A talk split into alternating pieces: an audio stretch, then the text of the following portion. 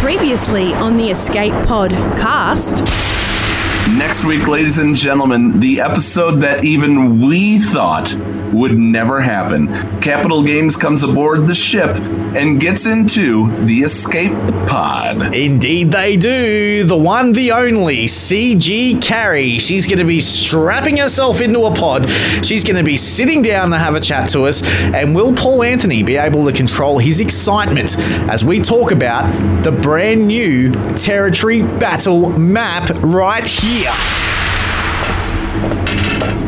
Wait, Scotty, Scotty, I'm, I'm, I'm hear someone coming down the hallway right now. Yeah, I can hear it too. Scotty, push the button before she gets away. Okay, don't mind if I do. Hello there, ladies and gentlemen. This is the Nev, coming to you from a ranch somewhere in Illinois. This episode of the Escape Pod cast was recorded in front of a live studio audience. Uh, actually, it was recorded earlier in the week, but it's a special episode, so we hope you'll understand. Oh, and uh, CG Carrie, I do hope you're taking good care of Pom Pom Carrie. One is a territory war specialist from Australia. The other is a territory battle tactician from the US. Together, there are no signs of intelligent life on board. But with over a combined 45 years of entertainment under their belts, the one thing we are sure of is that you will be entertained. The CFH Network presents the Escape Pod Cast, a weekly show about the mobile game Star Wars Galaxy of Heroes. Live from the network studios of Yavin 4, here are your hosts, Scotty McLaren and Paul Anthony. Coming up on this week's edition of the Escape Pod cast, we talk title update 16, coinciding with our 16th episode. Coincidence? I think not. We find out about some new characters with some new unique abilities. The territory battle of Geonosis is revealed. What lies in store for us within the arena? And we release CG Carrie from the brig after she was caught sneaking onto our ship to sit down and talk all these things and more. Normally, I would say breaking news and an if it happens, but ladies and gentlemen, this is the breaking news this week on the Escape Pod cast. Receiving incoming transmission.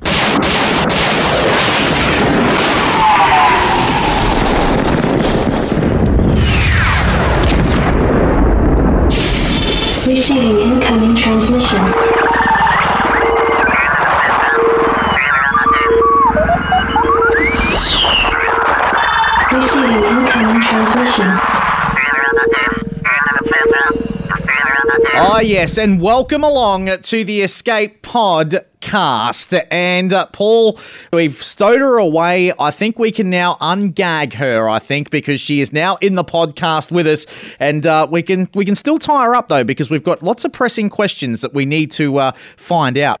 Oh my God. I mean, Sorry. welcome, It Carrie. it was dark in there. Hello, Carrie. You've been unleashed in the Escape Pod. Welcome. Where am I? Now, look, it's great to have you on board the Escape Pod. Hang on, I'll just turn this light on right here.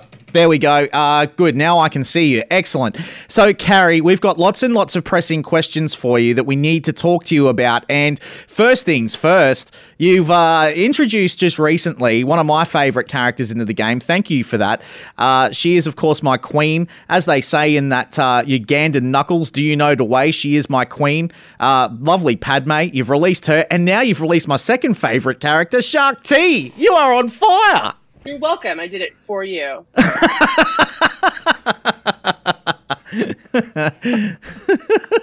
uh, no, actually, I mean to be honest, like it's it's awesome. I'm I'm I'm stoked that we finally got Padme in the game, and and you you didn't ask this question. I'm just like volunteer an answer to a question because it it came up a lot. Is the conversation that we had around which version of Padme to release, specifically um, whether or not to do midriff version. And so that was something that we were like, there was a lot of talking about. Um, and, and it was exciting. And I think we're still like lots of Padme and lots of Clone Wars stuff to go, but I'm glad that we did this version first. Oh, so am I. Midriff Padme still to come, by the sounds of things. I would say not as a playable character. I'd say that like one of the things we were looking into is like whether or not we could do it like as a um, not as the playable version, but maybe like an unlockable PVE opponent, or you know. So that's that. Like we did a version of her like that, but then when it came to the player character, we were like, we never ever show any characters in any kind of battle worn version, and so it was just it was simple. Yeah, nice. Well, Shaak Ti is uh, my second favorite character, as I mentioned, and I'm so glad that we've got another Jedi that's going to be coming to the game. Now, look, she's uh, she's going to be someone that's going to be certainly beefing up the clones, from uh, what we understand. Yeah, and um, you know, it's been interesting this approach that we're doing with Clone Wars because there's a piece of this. Um, you can read between the lines here. When we uh, first kind of did the rework of Jedi Anakin, obviously we didn't release his Zeta because it was the synergy with Padme, and we hadn't announced Padme yet. And everybody was like, "How could you not give him a Zeta?" And so sometimes when we're talking about these characters that are part of like docking synergies, we'll say, um, or as we say internally, we call it the nesting dolls. Um, then sometimes it might look like not everything is totally done. So, with that being said, she's absolutely going to beef up the existing clone troopers and she's um, going to beef up the Galactic Republic Jedi right now. And um, yeah, I think she's badass too. Why is she your favorite character out of curiosity or second favorite? Oh well, look, I'll tell you why. Because you know she's just someone that just you know she just doesn't take garbage from anyone. You know, like Padme. You know, the two of them are just unreal together, and uh, especially you know she sits on the Jedi Council. She's uh, someone that just you know in the Clone Wars cartoon. I just got drawn to her because you know, hey, I'm a bit like Urza. I've got, I'm a bit of a sucker for you know those sorts of characters, like the yeah, yeah, and uh, speaking of the cartoon, that's actually, um, I mean, back to the question you didn't ask about Mistress Padme. Um, another reason the designer who worked on the Padme kit was very adamant that he had taken a lot of inspiration from, from the cartoon, the Clone Wars, and he she isn't midriff version in that. So it was like a combination of both of those things that is related. And yeah, I, I agree. They're they're both uh, badasses. There we go. Now, now the thing that I love about uh, about Shaak Ti is that she gains turn meter when the enemies deal damage to her, making her hard to focus down on early. And she even commands allies, which is you know easy to play, you know, doing assists, but definitely hard to master. You know, six of one, half dozen of the other. Sometimes when it comes to calling assists, you know, Yeah, for people know that with Jolee Bindo or Findu, as we like to call him, after the Padme event. Thanks for that. yeah, uh huh. Yeah. Uh, what what uh, was was there? What was the the thoughts behind her doing those abilities? Well, you know, the designers, and you know, I, I never want to take credit for the, the thought that goes behind into it, and so that's why we tried to start doing these um, developer insights uh, type interviews with the designers that work on these kits. Um, you know, they always start with the material, and they start very kind of clearly at like, what is it about this character? And so they often start with stuff that, like, um, I'm not to be like cheesy, but like inspiration words, right? In fact, I think for um, Shaak Ti, they're like, she's um, an inspiring leader. She's got heightened reflexes. What is it about her that makes her do those things? And the kids kind of evolve organically from that. And so I think um, for her in particular, I think that they really kind of started at that level of like, what is it about her in the fiction? And then they went straight into the like, okay, clearly she's a clone, like works well with clone troopers. Clearly she works well with Galactic Republic. And um, she's not the one necessarily kind of doing it herself but she's the one kind of bringing them all to action. And then and then and then yeah it's taking those mechanics. And um, some of the characters that we're working on right now have entirely new mechanics that they're um, they're playing with. And that's what i love about this design team is that they're always trying to think of like new different kind of tweaks to them to make each character feel differently That's awesome. Yeah, we, we've got some more. Yeah, that is awesome, Scotty. And we, we've got some more characters that we're going to be talking about here. But one of the things that were was uh, sent to us about all of this when they were ta- telling us about Shaak Ti is that um, she's got a niche Geonosis light side territory battle um, position. Are, are, are you able to talk about that right now? Yeah, sure. I can talk about that because I think one of the, the kind of keys to how we do stuff, right, is that we're, like I said, I mentioned nesting doll earlier. It's kind of setting up the future of things, right? And so we're releasing the dark side right now. And the dark side territory battle is going to rely on the separatist droids. Um, and if you look at the way in Yes. which we ro- roadmap, yeah, I know, Mm. I'm excited too.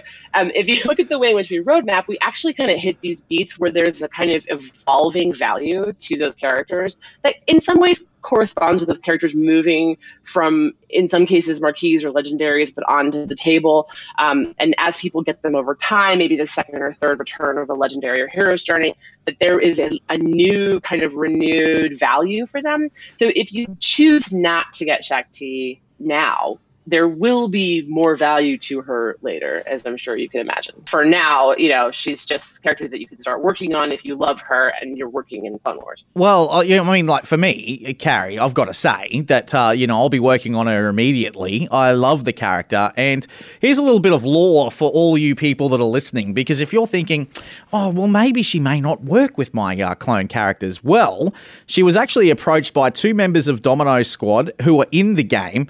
Which are Fives and Echo, and uh, she, they actually asked uh, Shaak Ti to transfer uh, to another squad. Now she disappro- uh, she disapproved of their plea, and she told them that when in battle, they should fight as a group, not as individuals. And with that, Ti allowed Domino Squad to face one more challenge. This is when they were trying to get into the uh, into the crew of being the next clone troopers, and Domino Squad successfully completed it. Ti graduated them to Grand Army of the Republic as well. So you know, I reckon that we might see some synergies here between Fives and Echo. Carrie, just a quick thing that I'm thinking. Uh, you clearly know more about the Clone Wars than I do. And that- like, and, and that's not to like make everyone feel like, oh, I'm so sad that Carrie doesn't know everything about um, the Star Wars universe. I have my specialties, and I will say that I am learning a lot about the Clone Wars as we're working into this. Um, it may be obvious or apparent that uh, the Old Republic and the original trilogy are things that I feel very passionately about. But we have a lot of our designers, in fact, most of our designers kind of grew up in the era of the Clone Wars. And so I think they're just as excited as a lot of the players. And it sounds like you are for the, for those synergies. And Oh, did yeah. you notice how I totally deflected your actual question? That was on purpose. um, all that light side stuff is probably a conversation for another podcast. Oh, I like it. Oh, I like it. I like it. Hey, uh, look, you know, something else that we need to talk about is, uh, you know, with getting this character. I mean, like, you know, she's certainly someone that I want. Uh, in fact, uh, Carrie, while we're at it, actually, uh, if you just give me a second, because, you know, as I told you, she is my second favorite character in the game. Uh, here's my, uh, here's some details. Uh, 40179541. That's my credit card. You can have that. Um, take my money now. well, how, how now, Carrie? How are we going to get Scotty's money? I mean, I, we are recording. I will admit, we are recording this on Sunday, uh, so th- this information might already be out there. Uh, is she a marquee? Is she a galactic chase? Are we seeing the first character galactic chase, or is this a standard marquee? It's a standard marquee at the moment. And in fact, she's kind of the first marquee in a little while. Mm. Um, and so we said last year, and we talked about this a lot. Like we did way too many marquees at the beginning of last year. There was a lot of fatigue around that, and and we moved into, you know, more legendaries and heroes journey type things. And so you know, we were kind of trying to move away from that and explore with Black Chase and things like that. Um, but at the end of the day, we will revisit some of the original ones, and she's a marquee. And I'll say like for now because I always feel like I need to caveat everything if there's some last minute like actually let's change it. But I think all plans are for her to be a marquee. I Okay, excellent. That's good. That's good. Now, moving Well, on, Paul, yeah. because uh, I wanted to mention too that there are another two characters that are uh, coming to the game. And Carrie, am I right in thinking that these guys are going to be uh, a part of the territory battle rewards? There's going to be two characters for this as rewards for the territory battle. You are absolutely right. So one of them is going to be the kind of Captain Han Solo equivalent from the Hoth battle, and the other one's the Rolo equivalent. And so the, these are the two characters that kind of live in the requirement phase. Wow, that's awesome. Now, one of them is Wat Tambor. Now, uh, guys, I'm not sure if you've uh, you know know this, but Wat Tambor, he was actually uh, a part of the Techno Union. He was a separatist uh, as well, which is always good. And uh, he actually earned himself a seat on the Separatist Council during the Clone Wars. And uh, Tambor's dealings with the Separatists were exposed by the Republic infiltration team, which consisted of Rex, Clone Force 99, and Jedi Knight Anakin Skywalker. I got a funny feeling that this might be uh, one of part of the counter team to Padme, perhaps. I don't know. Maybe. um, I, I, uh, um, I'm actually super excited about Wat Tambor, and, and it's funny too because we love Star Wars. I mean, we love Star Wars, and uh, on the team, we have fun with it sometimes too. And maybe sometimes when we're trying to have fun and people don't want to have fun, it doesn't come across very well. But I think I think in the recent Q and A there was, or there was something where um, CG Top Hat Nick, who's the live producer, he answered a question with what, and uh, and he was trying to hint at Wat Tambor, and like I don't think anyone picked up on it. I didn't. I haven't been scooping around to see No, if they had. But no one has. liked- no, probably not that. The designer who worked on Wat Tambor, Kyle, um, he has done something I think super cool, and it's um, this is ability that he has where he's basically like um, distributing tech, and so there's going to be kind of an Ah. option between which tech that he distributes to which allies. Um, And like I said before, like they're kind of playing around with this idea of like doing new, new kinds of strategies and content and new abilities in new ways. And that's super fun and i love that they do that. It gets very very difficult for us long term because the, there's so many of you hammering on the game that it, like you'll figure all kinds of things out. But i think um, i think it's worth it in the long run to make them exciting. And so he's So- he's going to be super cool. I like the, it. the way that it was described to us is that this tech that he has will act as mini uniques, uh, essentially, you know, kind of uh, extorting his own team for for people that are familiar with current game mechanics. Um, just you know, he's arming the separatists. Yes. Gunray. Exactly. And that feels very like on on brand for him. And you know, he's going to be the first uh, dark side non-combatant. Um, and so that's really exciting. And I, I remember like way back in the day, because I'm a I'm a big dark side fan personally. Oh, Um, and so I remember sending letters. 'cause I was at EA. I was actually working on The Simpsons back then, and I was sending um, emails to friends of mine who worked on this game right when it launched, being like, "Where are all the dark side healers, guys?" so I think sometimes, um, you know, because Star Wars is a, is often a story, prim- not primarily, but the story is often around the good guys, and they interact with a lot of people, and sometimes it's difficult for us to tell the bad guys' stories as much. And so I'm thrilled that this is going to be, you know, finally the dark side getting a non-combatant that can play around that way. Well, the, th- the thing is, is you know, with him being a non-combatant, I can't wait to run into the to the teams that are C-3PO, Hermit Yoda, and Wat Tambor. Right, right. Of course, that will happen. See, like, you know, uh, the day that we're recording this is, uh, Carrie, I, I'm not sure if you knew this, but it's a happy 20th anniversary to the release of the uh, first, uh, The Phantom Menace, when it got released in the cinemas, and a uh, big happy 20th birthday to it, too. And the question that I have to ask you is that when CG Top Hat and the guys were, uh, you know, coming up with this character, were they walking around going, My lord, is that legal? I will make it legal. um, you know what? We, I mean, there is a lot of nerding out that happens in the in the design rooms, and um, I Good. think that, yeah, so it, it is about as as not to, not to say that's nerdy, but it's a little bit nerdy. Um, and and um, yeah, for me, I don't know which uh, the date. One of the dates that I go off of is the uh, digital release. Maybe it was in the U.S.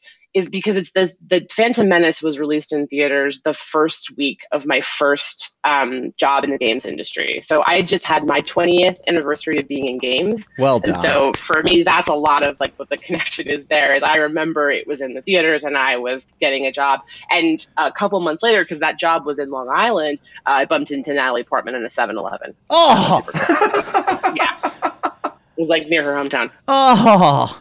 Oh, if I was Oh a my fly on the wall for that, Carrie. If I was a fly on the wall I- for that, she's my Well, queen. to be fair, I didn't say anything because I was I didn't want to be that person. But uh, I, I believe for the friend that I was there with said under his breath, "My queen." oh, I like it. Well, this character is going to be lots of fun. Wat Tambor, I can't wait to see him in the game. He's kind of going to be like uh, the Darth Hermit Yoda from uh, reading into the kit, and uh, I'm looking forward to this. But the other one that I'm really looking forward to is finally. Finally, the Geos and Poggle the Lesser is no longer going to be the only leader in the Geo team. We've got another Geo which is coming to the game, and that's going to be a part of the uh, Territory Battle character reward as well. Yeah, so this is a Geonosian Brood Alpha, which is a character that we um, that's kind of coming to the universe for the first time in our game. Which you know, I've been able to be a part of a couple of moments like that where we get to sort of define a lot of the old Republic stuff. Um, the, some of the team got to define things or like little areas, flesh them out more than they have been fleshed out in the past. And so the Geonosians are an interesting um, squad because, as you know, we kind of been, we're playing around with them in the old territory war uh, special abilities, and we we really wanted to do something with the um, with them, make them a full squad without necessarily reworking absolutely every single character in the faction. And so we're bringing a new character, another leader. Um, the Geonosian Brood Alpha is also leveraging some new tech that we're doing uh, as a Hmm. part of the territory battle, which is a summoning tech. And so uh, he's going to summon another unit. And so there's actually a sixth slot, as you know, for when you borrow an ally for some of the game modes from a friend. And um, he's going to be leveraging that to summon uh, a brute. And so you get kind of two characters for the price of one with this guy. Yes. That's awesome. Paul, how good does this sound? It, it sounds great, and, and also fr- from reading the uh, from reading the kit, it with the assist strategy, and not only this, he uh, for correct me if I'm wrong here, constant health and protection equalization. Yeah. he is the he's the the Barriss Geonosian. Well, um, yeah. I mean, I, I, I'm afraid of phrasing it that way because I know people feel very strongly about Barriss. Right. But, um, now, now, that- remember, people listening, this is my opinion, not Yeah. CG. She's not promising anything. Yeah. I am just giving my opinion like I do every other show. Well, and and to be, I mean, that's exactly how we, we sell it, right? Like, I- you know, it's, I don't ever want to be like too cagey when I talk about stuff, but I've I've learned from the past to be like, you know, that uh, we'll say what our intent is, and then, um, because everyone's really excited, they they kind of pick on that piece, and then and then something happens, right? Like we change or whatever. But for sure, um, he is absolutely bringing that kind of the health protection. It, it's it's um it, the other component of it is this this concept of hive mind, which is this new kind of th- this is how he's going to level up um, a lot of the other characters. Some of the Geonosians are getting um, kind of touched up a little bit, but but the big kind of piece here is not only is he bringing someone else to the battle, but he is going to be kind of bringing all of the Geno- Geonosians up with this um, hive mind mechanic. That is awesome. Now, if if we were if we were to say that the brood su- summons the brute, right? Mhm. If if the brood alpha dies, does the brute go here? The brute sticking around fighting for their fighting for their alpha. Yeah, and actually, on the thing that you said earlier about people bringing C3PO, Hermit Yoda, and Wat Tambor to a battle, if you've brought the Geonosian Brute Alpha and the Brute is left behind, the Brute is technically also going to be kind of in the same bit. So if you kill one member of the other person's team, there may be four people on that team who are no longer going to engage you in battle. Wow. Wow. So I'm actually thinking, okay, so he's going to be using Brute. Uh, there is another character that uses Brute. I like to delve into these sorts of things, Carrie. You must indulge me for a second. This is me thinking. I will, I will. Uh, I'm thinking that he might have some. Uh, he may just have some synergies with Savage. That's very interesting. I'm, I'm listening attentively as if I am just a consumer and I know nothing. uh, being that uh, the, being that Savage uses brute force, uh, so I'm actually thinking that this this might work. Oh, I like it. Uh, that's something I want to test. I want to test that. yeah, well, if if you test it and you don't see anything, never forget the fact that I may be writing this down right now. and you may see something later. We're always nesting, darling. We're always doing stuff later. awesome, awesome. I like the sound of that. Well, look, you know, with this character though, too, I do like this. Uh, he is a tank lead, uh, but for, for my liking, I mean, adding that extra character too is pretty awesome. But to me, just looking at his own kit though, because that was a surprise. I didn't realize that he was coming uh, as a as a duo. But uh, looking at his kit though, it kind of reminds me a little bo- a little bit of Bossk uh, in that he's going to make your geo teams just that much better. And I like the sound of this because I like my geos. Yeah, I think so. I mean, that's um, when we go around, we're looking at like when to bring in new characters, when to do reworks, right? And we've been doing a lot more reworks, and, and it's so hard because people have expectations of what they think the character is supposed to be and what they are currently. And I think that there are definitely characters that we believe, especially the ones we released a long time ago, that are just not up to, to snuff. Mm. And so going back in there and addressing them, you know, meticulously hand by hand as the designers do is something that we really care about very passionately. I would say that it's always something we want to do with everybody. But in this case, we were like, look, there are a couple of characters that really need to be looked at. Poggle's being looked at. Yeah. I believe the Geonosian spy is too.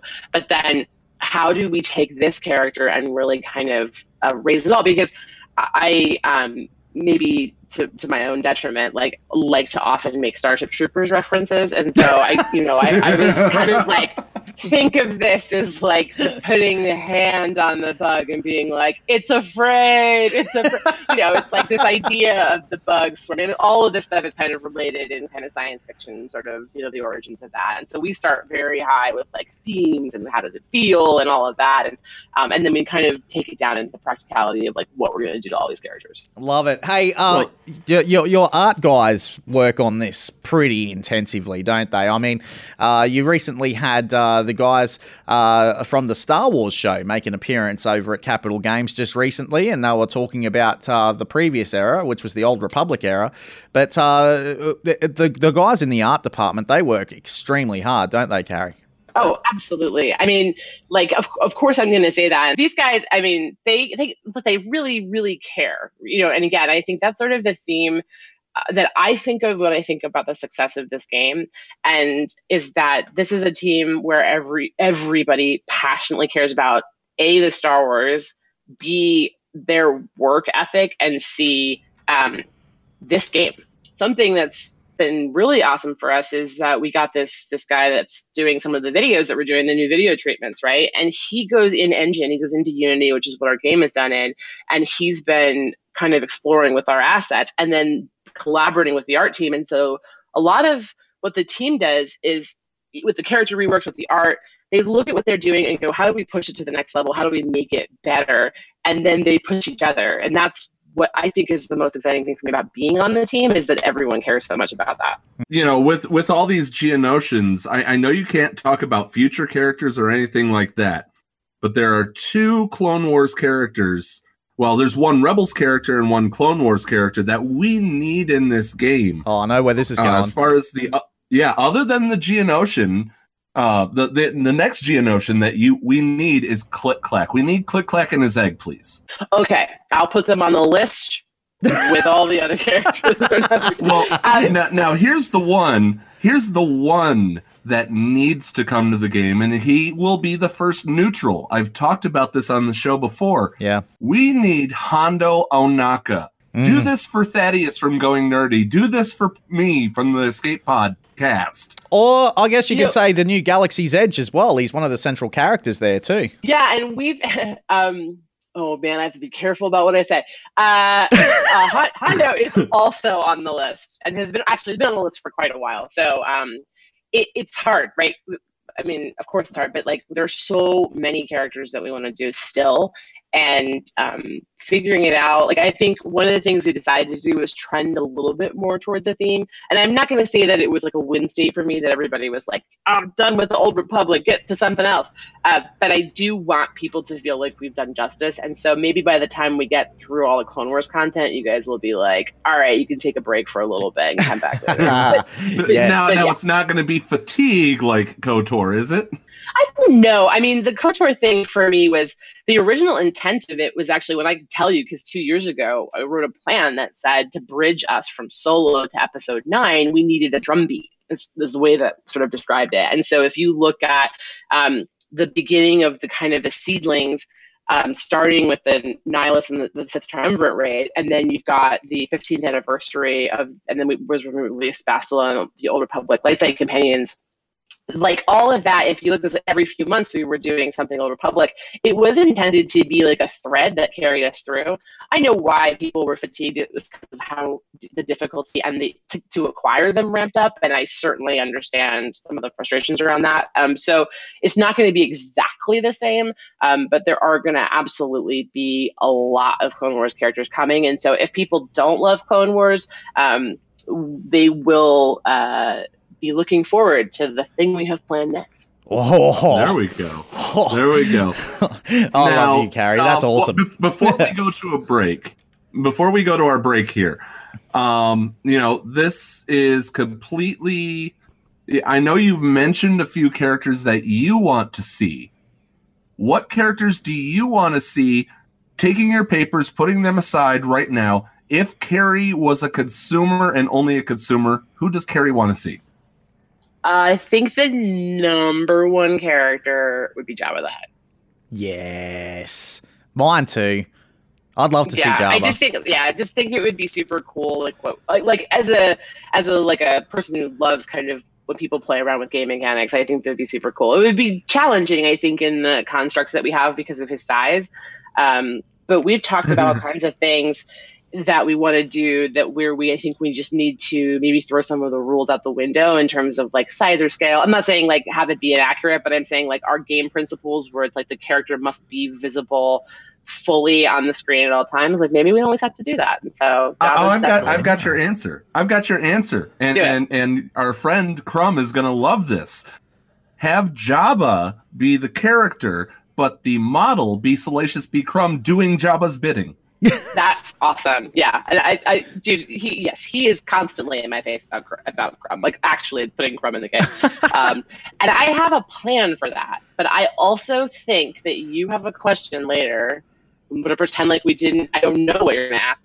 Um, where you're gonna ask me about things that uh, we want to do or haven't done yet, or you know, like crazy off the wall modes. And I'm gonna, I'm gonna, I want you to remember Salacious B. Crumb because I'm gonna tell you something then.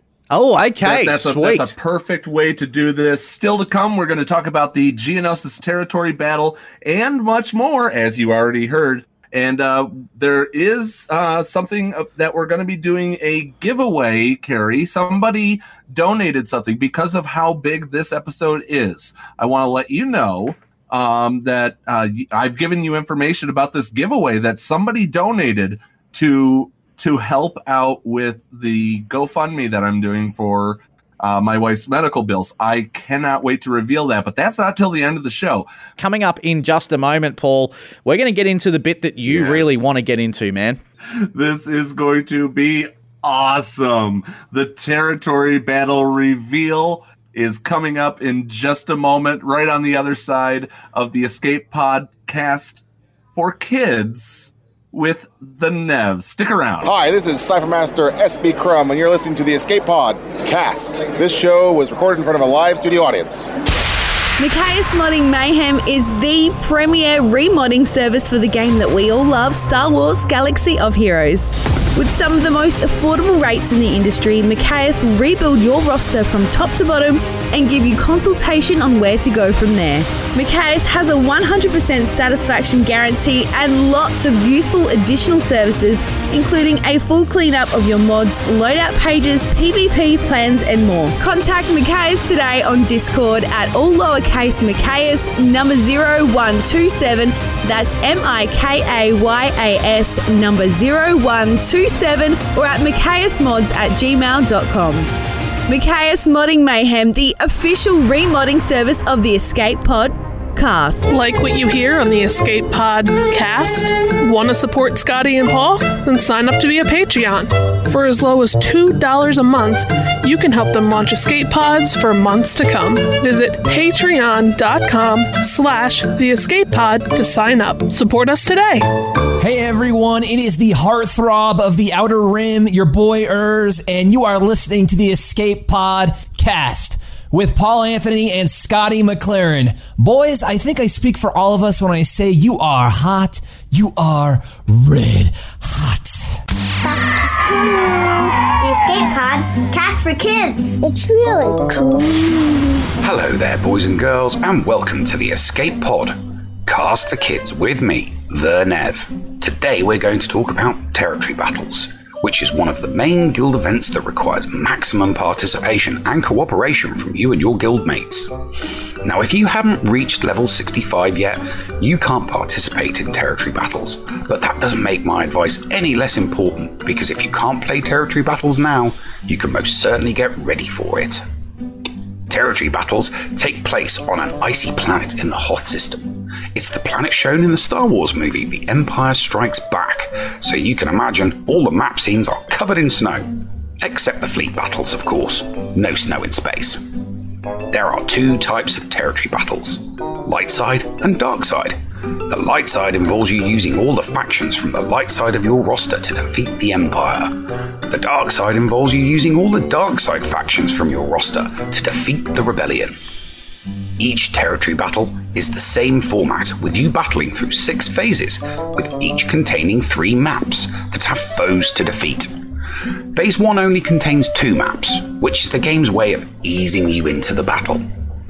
Each phase has a time limit of 24 hours, so you have plenty of time to get the victories you need to collect points and stars. The more territory points you score, the faster you collect stars. You and your guild are trying to get three stars on each map. The more stars you collect, the greater the reward at the end of the event. Each phase and the maps in those phases will present you with a plethora of different challenges, and with those extra challenges come extra rewards. In each phase, there is a map containing a special mission that requires a specific faction that you can only use to battle the enemy. If you defeat the enemy using the faction selected, you will receive a special reward. The special rewards are separate from the overall rewards you will receive at the end of the event. The special rewards even include new characters. Now, it will take a long time to collect the shards for these characters, but the more people in your guild that complete the special mission, the more shards you will receive. All the other special missions will give you guild currency. Now, the guild event currency will allow you to buy lots of gear for your characters, and also two characters only available from the guild event store. Those characters are Hermit Yoda and the Wampa. These characters also take a long time to farm, but are very good additions to your roster. As you progress through each phase of the territory battle, you will encounter harder and harder enemy squads. To help you defeat these squads, you can place characters in platoons. The more you fill the platoons, the bigger your bonus attacks will be when you face off against the enemy squads. Listen to the instructions carefully from your guild leader and officers, as they will tell you which platoons they would like filling. This will give your guild the best chance at getting the most stars. The ultimate goal of territory battles is to achieve a perfect run and get all 48 stars available. This will give you a huge amount of rewards, which will include gear, guild currency, guild event currency, and crystals. Don't worry if your guild isn't scoring high. The territory battle isn't an event that you can clear perfectly right away. It's about making gradual progress. My advice to those of you out there listening collect the factions for the special missions and make those factions as strong as you can. The extra rewards you get from completing special missions over the course of the event add up to a lot and will let you buy extra shards and gear from the guild event store. This event is all about teamwork. Unlike the raids where you can dive in and blast away, it's very important to follow the instructions from your guild leadership, so be sure to always check your guild chat for last minute orders. That's all for me this week. Thank you for joining me for Storytime with the Nev on the Escape Pod, Cast for Kids.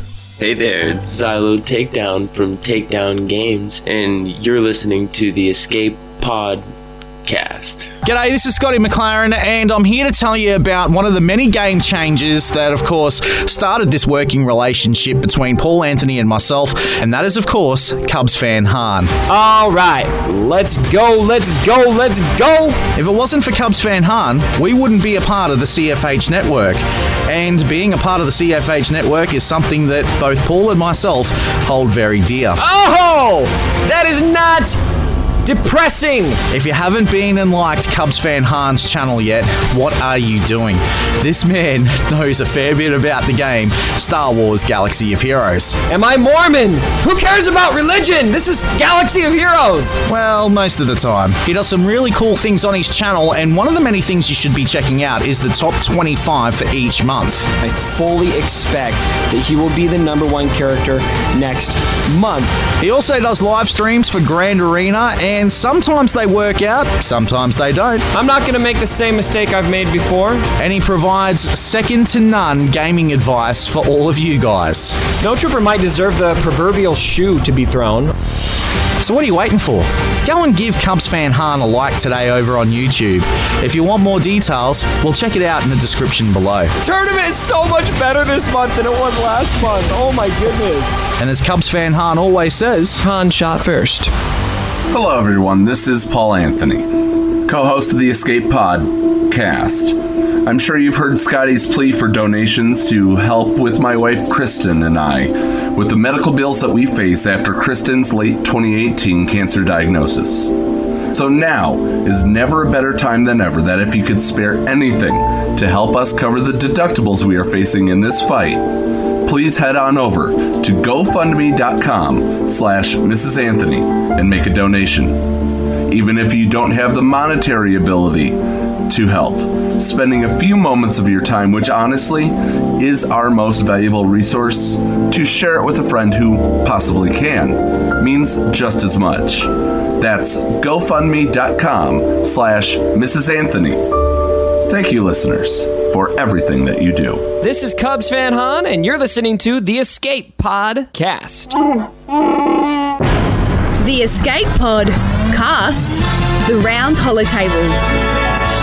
Ladies and gentlemen, it is the world premiere. Am I able to say that, Carrie? Sure, uh, sure. You can say anything you want. World premiere. All right. This is Of the what? world premiere of information for the Geonosis territory battle. I've been waiting for this for a long, long time. Um, Carrie, the first question is Well, hang on, uh, hang on, Paul. Before you get going with the first question, have you got your Microsoft Excel ready to go, my friend? Because you need to do Yes. some spreadsheets. I need a spreadsheet. I absolutely need a spreadsheet. So my question is, are we going to get, you know, can can you reveal summary of the GP requirements or anything? You know, what what are we going to need for this territory battle? Yeah, so okay, that's a good question. So I I don't know which of this news is uh, going to be world uh, the world first reveal, but I promise I will just keep talking until I'm certain that you have something that we are not announcing this week. That's how all of these um everything that we're saying is like in approvals right now. So I will say um this and oh also testing. So everything is going through testing, and so numbers subject to change. Blah blah blah. Right. um, so first of all, it's uh, yeah, we've wanted to do ter- another territory battle for a while. It's a lot of work. It's a lot of content. Um, you know, to make the battles interesting. Like you know, we don't want to just kind of slap stuff in there. Everybody, design team, art team, um, engineers, you know, they have a passion for this game and they want to make sure that it's still special. So I'm I'm excited because it's actually going to have a lot of really cool kind of special components. Um, and to your question about the sort of requirements, like I said, subject to change. There is going to be a GP entry requirement, but most guilds should have should meet it. Um, the the reason is because it is going to be hard. It's going to be pretty pretty hard. It's going to be harder than the Dark Side Territory battle. Um, we're still kind of tuning all of the specifics, but you know the players of this game are I, I don't know what to say. Like every time we think we've made something har so hard as to be practically impossible, it gets beaten, you know, within minutes. And um, and so it's not like we're trying to do that. Obviously, that's a very core group of people that do that kind of stuff. But we did want it to be a challenge, but we also want to be a challenge in new and interesting ways. So there is a GP threshold. I think I'll just say that the current kind of working number is, I think, is in the 80 million range. And so there should be guilds that have an 80 million GP or more um, will be able to get in, but then it's going to be pretty hard. So don't don't roll in there and expect that you're suddenly going to get you know 25 stars right off the bat. So 80 million divided by the 50 people that are there. So your average must be 1.6 million. Just for those who want to do the want me to do the quick math. Good, good, good. I was pulling open the calculator app because I thought you were going to. I was doing the same thing. you said this is difficult. You, you said this is difficult, Carrie. Now, uh, uh, in your post earlier, uh, or or in the Q and A that was going on, what did you call this? This one, uh, Bardzo Bardzo Trudny. Yeah. Did- Okay. s- Okay. So so give me a second here. You you know, I, I want to say this. You know, I said this last week on the show, but just to show people that I have no problem in saying this to you to your digital face, if you will. You know, you we we originally called uh, um, Ewoks difficult. Am I correct? Yeah. Okay, and so we then had uh, um, the well Ewok C three PO. Then we had uh, Chewie, which was very difficult. Oh, very difficult. Yeah, yeah. Yeah, what, what what have we already done? Significantly Significantly difficult, and we had, and then we had arduous for. Uh, um, so you went Polish. I did. You I went. Polish. Here, l- let me help you with some English words: laborious, strenuous, demanding, exacting, stiff, heavy, painful, labored, trying, titanic, bothersome, troublesome, burdensome. How about this one? Backbreaking, not easy. I mean, just the words "not easy," worrisome. Onerous, attended by obstacles. That was my favorite one that I read last week. Rigorous, Herculean, requiring much effort, gargantuan, uphill, Sisyphean. Ooh, Sisyphean, I like that. Um, I'm pretty sure I've said Herculean before, but also because I just like to say it a lot. That's like a lot of Greek references. Um, like by the way, like tip of the spear, um, which I'm still a little bit annoyed about. But anyway, um, so it's like expression. Um, but uh, yeah, so I'll just explain that to you because it is something we talk about, right? Is that how like every word gets picked apart? And I didn't know that specifically about the difficulty thing. I think until after Chewie, when when it was like. Well, and actually, I think there was a thing where I said that we'd make a do significant make good, and then everybody was like, "Yeah, significant." And so we sit there. People want to know why we don't post more like every day. Sometimes we're going back and forth about what the possible interpretations are of, of, of individual words. Anyway, so it became a thing internally when we noticed that people were kind of um, picking apart the relative difficulty and we absolutely have a, a lot of english words that we have yet to exhaust but it's very rare in any q&a or anything where i want to come out and say no to something. Um, as you may recall the last or the first q&a um, top hat said no to porkins and then immediately what happened because like we never say no to characters because we're like sure why not? And um, for some reason it was also like very late on a Saturday night. I think it was. I remember it was St. Patrick's Day. We all came into the office because it was sort of like we gotta do this. And um, he said, "I'm just gonna say no to Porkins." I was like, "Fine, whatever." and um, and then the, the, like that week, someone made a Porkins Twitter account, and that person like every couple of weeks like messages me like, "Hey man, don't forget about me." Like, you know, why do you hate me so much? it's hilarious, but. I, I realize that the words I say have meaning, and so I try very careful with it as somebody who also just like blabs on a lot, as you can tell from this podcast, um, from my my part at least. Anyway, so we rarely say no to things, but earlier in the answering of the questions, and I don't know. I, I hope this question and answer actually got posted, but somebody said, Will you ever translate to Polish? And I said, Yes, that one did get No. posted. Okay, thank God. All right. Otherwise, it would have been totally bizarre. Um, anyway, so um, I said no. Uh, because the reality is, as much as I'd like to leave the door open for stuff, the practicality of us translating into more languages is probably pretty low because we have a huge amount of text in the game. So it would be a, a very big upfront cost. And we're in 14 languages, so we kind of went broad anyway.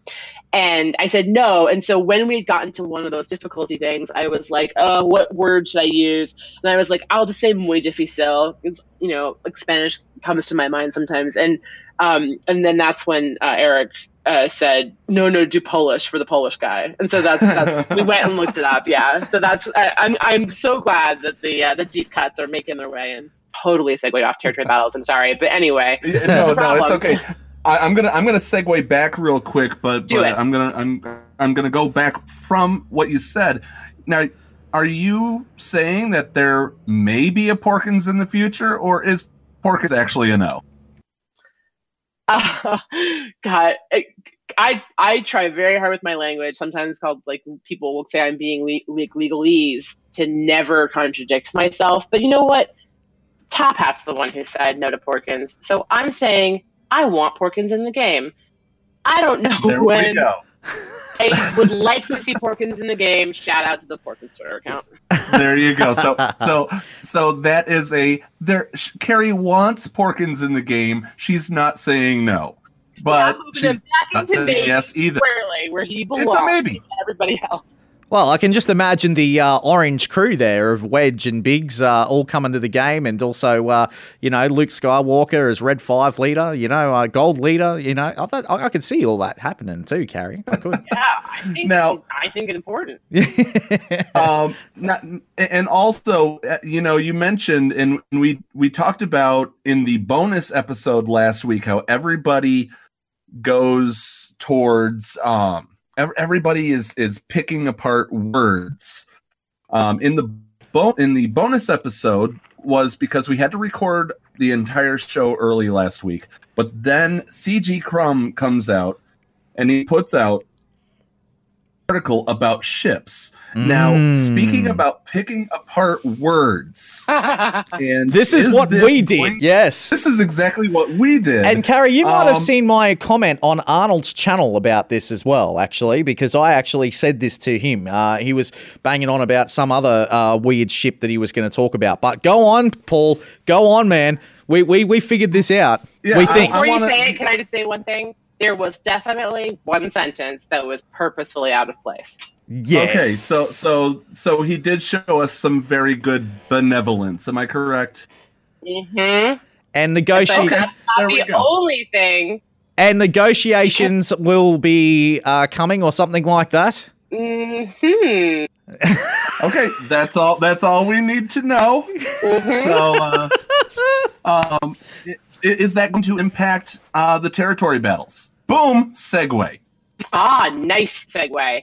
Um, I think that if it looks like a duck and smells like a, if it feels like Clone Wars content, then it's gonna have something to do with Clone Wars. All right, there we go. Um, now this is this is the reveal. The, the you know we there may it is true. We may you guys may have put out information about the requirements for territory battles, but this is what we were given as our exclusive. Carrie, are you ready? I'm ready. Tell us about fighting the Acklay. Ah, yes. Um, so uh, you would have seen the Acklay, I think. I think there's a teaser video that's coming out today, and by today I mean the day that you guys are playing or airing this. And um, the Acklay, this is what I was saying. I think I was alluding to earlier, is that um, we the designers wanted to take a look at uh, the territory battle and not just do a reskin path.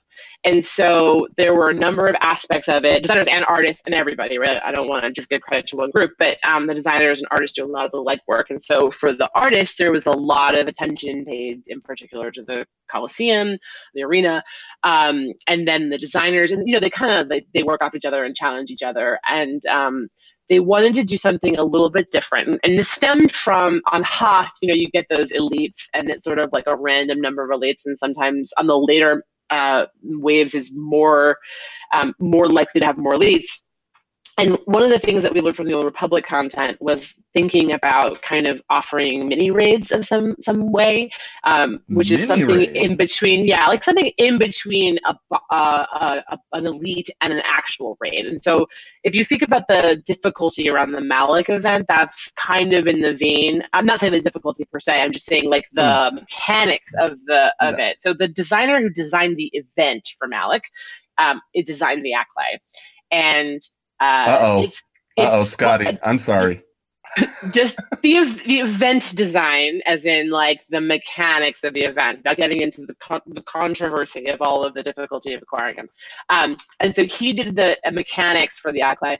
It is going to be oh oh good. He's it's going to be um, Sith-like, if you will, and um, or arduous, if you. Oh no, we said arduous already. It's going We, to we already used Arduous. Sith-like is the one I remember from your list. Um, and it is uh, it's challenging, but it's also going to have other things to it. So uh, again, with the caveat that everything is subject to change, he literally showed this to me on Friday as I was walking out the door. He um, for the first time ever, you will actually see other. It's not just you versus the Acklay. You're going to see other people come in because it is uh, not just you know one group versus one group. And there's a lot of fighting going on, and so there are going to be other people coming in and fighting the Acklay that are from the the PVE side as well. So, So- it's like kind of a circle around them. Is Wow. this a simultaneous thing that's Yeah. going on? Like your other, Not other your other. humans. It's PVE at the moment, but it's sort of like Okay. the first foray not into just one v one, and it's really about the experience. I'm not suggesting that we're like for the first time ever we're going to have a mode where people simultaneously play like Devil May Cry Five or whatever, but it's it's more like. Um, it's not just a battle between you and the Acklay. There's going to be more components to the PVE because the designers are always kind of stretching it along the theme. One of the things about everybody on the game team is that we're all pretty hardcore gamers, and so um, and and look, we get inspiration from all the other games that we play. But I but I will say is the idea of um, a kind of endless mode, which we, we just mentioned um, in the last post about the territory battle that we're having kind of like real leaderboards for the first time. You know, there is a competition that exists with our players, but a lot of it has existed informally because we haven't formalized the structure for you guys to actually compete. And so I think from both a PvP and a PvE side, we need to give you the, the mechanisms to be like, I am the best at this. I really believe there's a lot of competitive people in this game, and and they want to see as much competition as possible. And I would like to give that to them in all formats, right? PvP, PvE. Um, I'll give you another suggested later on when we're talking about pie in the sky stuff, uh, game modes that we want to do. Another kind of competition. So Salacious Crumb was one. Another kind of competition. Two teasers. Oh, Excellent. yeah, and I like what you're doing there with uh with this territory battle as well. I mean, like because already in the squad arena, I mean it's you v uh, someone else uh, and people from all over the globe, and something that uh, I love to see that this is happening as well is that that basically shuts down shard chat. So goodbye to that, which is awesome. And uh, I'm not a fan of that, Carrie. I'm sorry, but my my shard know. is my shard is horrible. And uh, look, the other thing is is that you know it, the other uh, you know it's going to be uh, you know your guild taking on everyone else, a bit like a territory war inside of a territory battle. This is really cool. I dig it. the the structure starts with um, like like we talked about. This is actually really good that you kind of tied those two things together because I have been saying for at least a couple of weeks now, and there have been other answers in the Q and and stuff about moving away from Squad Arena being the be all end all, and that doesn't mean that can happen immediately. But there were a series of steps that we've taken honestly from the beginning of territory battle to move into some of that more guild the guild play. And and grand arena was really about making sure that personal competition is still alive and well but it, it is about trying to move away from the one squad. And so um for for our plans these happens over a period of updates and years and, and things like that. And it always feels to people like why can't it happen faster? But the reality is like it will we, we're working towards something and we're always changing mm-hmm. with with what the players want. For the this territory battle the first thing we wanted to do was make sure that people liked some of the playing around mechanics. There's going to be more nodes on this territory battle, and I'm going to skip to the inevitable question about the platoons, which is it is going back to the random platoons. Is not good news that I can give on that. I'm sorry, um, because the thing we did with Hoth was we were trying to graduate people out of Hoth. We wanted to get it into Rote. Now I acknowledge and admit that I don't like the fact that what has happened is it's caused people to do this incredibly tedious. I'm sorry to say, Scotty. T- um, or no, uh, Paul. Is it which one of you is doing the spreadsheet? Um, whoever Uh, has it's to do the spreadsheet. It- Oh, it's yeah. me. So I'm sorry about that because that was never the intention, and that's the reflection of how hardcore the audience is. And so um, it is going back to that, but I think we acknowledge that we need to do something about at least making it available like the day beforehand or or something. Yes, Um, please, please, please, but- please, please, please. In the meantime, what I will say is that this territory battle, we're moving away from, like, we're changing the values a little bit. So those combat battles, those individual fights, um, and there will be more of them, are going to be worth more than they were worth on Hoth. And so you may find that you don't need to spreadsheet it as much. Uh, at least not when you get better at it, because um, because the combat is going to have more weight. Wow. Well, you still you s- now now I'm gonna um th- this this is where you, guys everybody was waiting for this moment where where Paul snaps. Well, we got it. Um, Go so snap. my my I'm I'm gonna snap on this because you are trying to get. Is it going to be the same style where we're going for stars? Yes or no on that? Yes. Okay, so if you're going to be doing that, and the pla- and the platoons aren't going to matter as much, they're going to matter to the smaller guilds. I mean, having to sacrifice your BB-8 back in the day was not easy for a lot of people to do. So you know, it, it's going to it's going to literally cripple some people. I wanted to run Grievous just you know earlier today, but you guys took my B1 battle droid. You know, even though I knew it was coming, gee, it sucked. But I mean, if there's any way to make it easier for the officers to be able to, you know, even if we can see ahead, you know, just a plan. You can make it random, but let us see ahead. That's my plea from a veteran territory battle officer. and uh, it's that was one of the reasons why we did it on Hoth. Um, again, maybe I'll albeit late, but we got a lot of feedback from officers about how difficult their lives were. And like I said, I don't think we understood the degree to which uh, the planning um, was going to be a problem. And so, um, in terms of how much time it takes, right? Like I like I think you know a lot of what we were thinking was like, look, people are going to get them, or they're not going to get them. They're going to contribute or not. But the idea that's like nobody do anything until we do this, and then so then you're logging in multiple times a day. Um, yeah, it yeah, happens I- all I the get it. I spend an hour on my lunch to do, you know, when it was when it was random. I spent an hour on my lunch figuring out, entering, typing in all the names of these people, having to drill down on every single darn Geonosian to figure out if it was Poggle or Sun Fac for the love of Pete. You know, put a name on the bottom, please. But you know, just being able to see who's coming, that would make our lives a lot easier for those of us who love our spreadsheets so much. Yeah, I mean that's like, and that's the like, you know, I whenever we come out and talk about the game, like I want to say, I want to be as like honest and forthright as possible. That's the thing we haven't solved yet. Um, so I, I we're gonna frustrate you probably for a little bit more. Um, we are definitely. It, it's one of those things where there's still just a little bit of time left for us to figure out if there's anything we can do. But the, the thing I won't change, that I don't want to change, is the, the decision, the choice, the choice that you have to use the platoon or not. Because the reality is that those platoon and and um, to segue into something that's like a little bit, you know, kind of um, I think exciting is that. Um, that we're changing kind of the mechanics of those platoons. The platoons are now going to use that summoning tech that I mentioned, and they're going to be able to summon units. Um, and so, so far in testing, people really like that Wow. instead of the abilities that we had put in before. So it's a new thing, right? Um, but I don't mind the choice. I don't mind the fact that you're like, I really want to use this squad as a whole squad, but you made me put that character into the platoon. I I would say I didn't make you do anything. That was a choice that you made, my friend.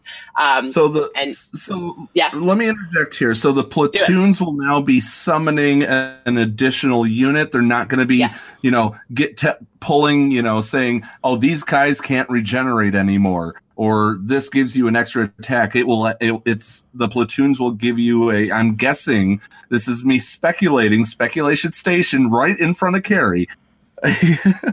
um, so these platoons are going to be summoning.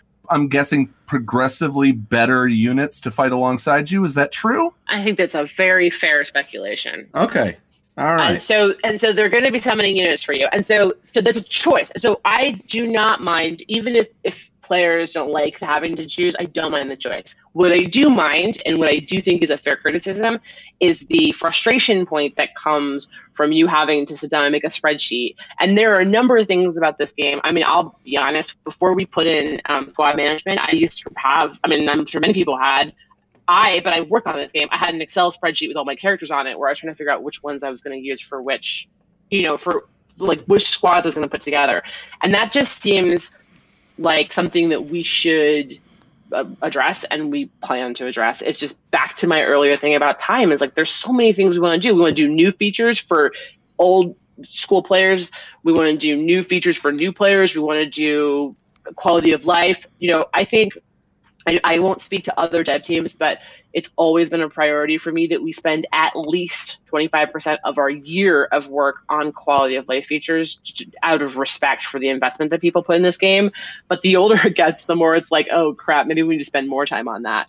And Well, so what about- balancing well, between new and old. Can I just jump in here for a second? Yeah, and yeah. yeah, Yeah, and, and congratulations too on that latest quality of life update too. Something that I really, really love is that now I'm no longer waiting for two minutes to sim the daily, uh, you know, the the, the daily rewards and daily gear and yeah. yeah, the challenges. Yeah, yeah. I, I'm I I don't have to wait. It's five seconds. Bam, bam, bam, bam, bam, and I'm loving that. And you know, hopefully trying to get my Zeta mats to come faster as well on a uh, Monday and a Sunday, which I love too. So congratulations on that, Carrie. Thanks. I mean, that's. I mean, like again, it's like there's so many of them. Like, like, and the problem is that one was, um, we we want to do them. It's not like we're holding out on them, right? We want to do them whenever we can. But there's also just a degree to which there's limited resources, and so we've been talking about the platoon problem for quite some time. In fact, um, back in a lot of what I did in the past year was started like lurking in certain Discord channels. Um, and so for a period of time, I lurked in a few guild channels and other channels, I'll just say, where I was watching people coordinate, right?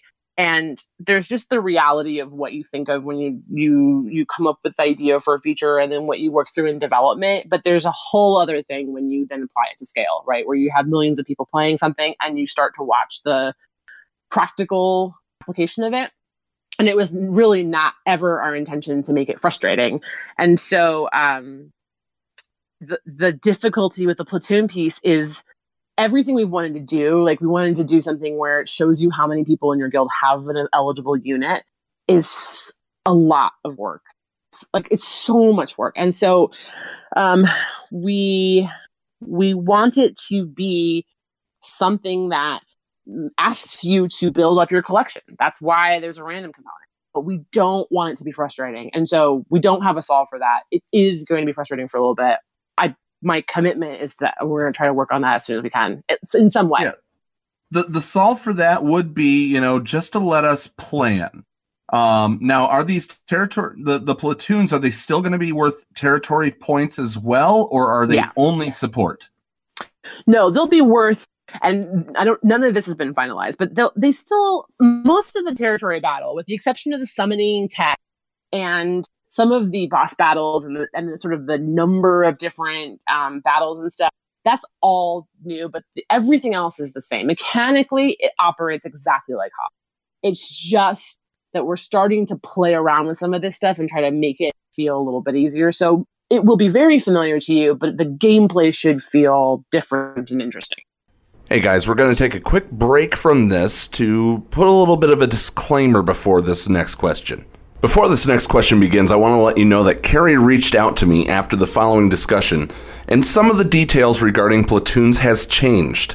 Stay tuned after this question to hear the update. Is it still six slices? It is not six slices. It is four slices. Okay. So of those one four of the slices, are, time. are are the four slices um are like maybe are, are you are you having it in a way where two the first two are going to be set and then the second two are random or are you doing random all the way through random all the way through. To oh my start. god To start. To start. It's not like uh, yes, I know. I know. I'm just Um, loving the conversation, guys. Keep going. I know. Scotty she's breaking my heart I know. I, I, if I can make you ninety percent happy and ten percent happy, I'm, I think I'm okay with that. But I, I don't want it to stay like that. I really don't. Like, like I said, we probably could have chosen to not do anything different with this and kind of reskin Hoth and then done the platoon thing. And maybe some people would say, and that's what I would have chosen of the two. But I'm hoping um, that that you enjoy it so much that it doesn't feel as painless until we can get a solution in the works for you. So apparently, my reaction to the news that we just heard prompted some discussion within CG about what to do. I can confirm that they are revisiting the platoons on the new territory battle. The exact details are still being discussed, but Carrie is pushing to make this easier on all guild officers. Is there what? So you said it's four slices. What day of the Mm. week does it start, or is it planning to be started?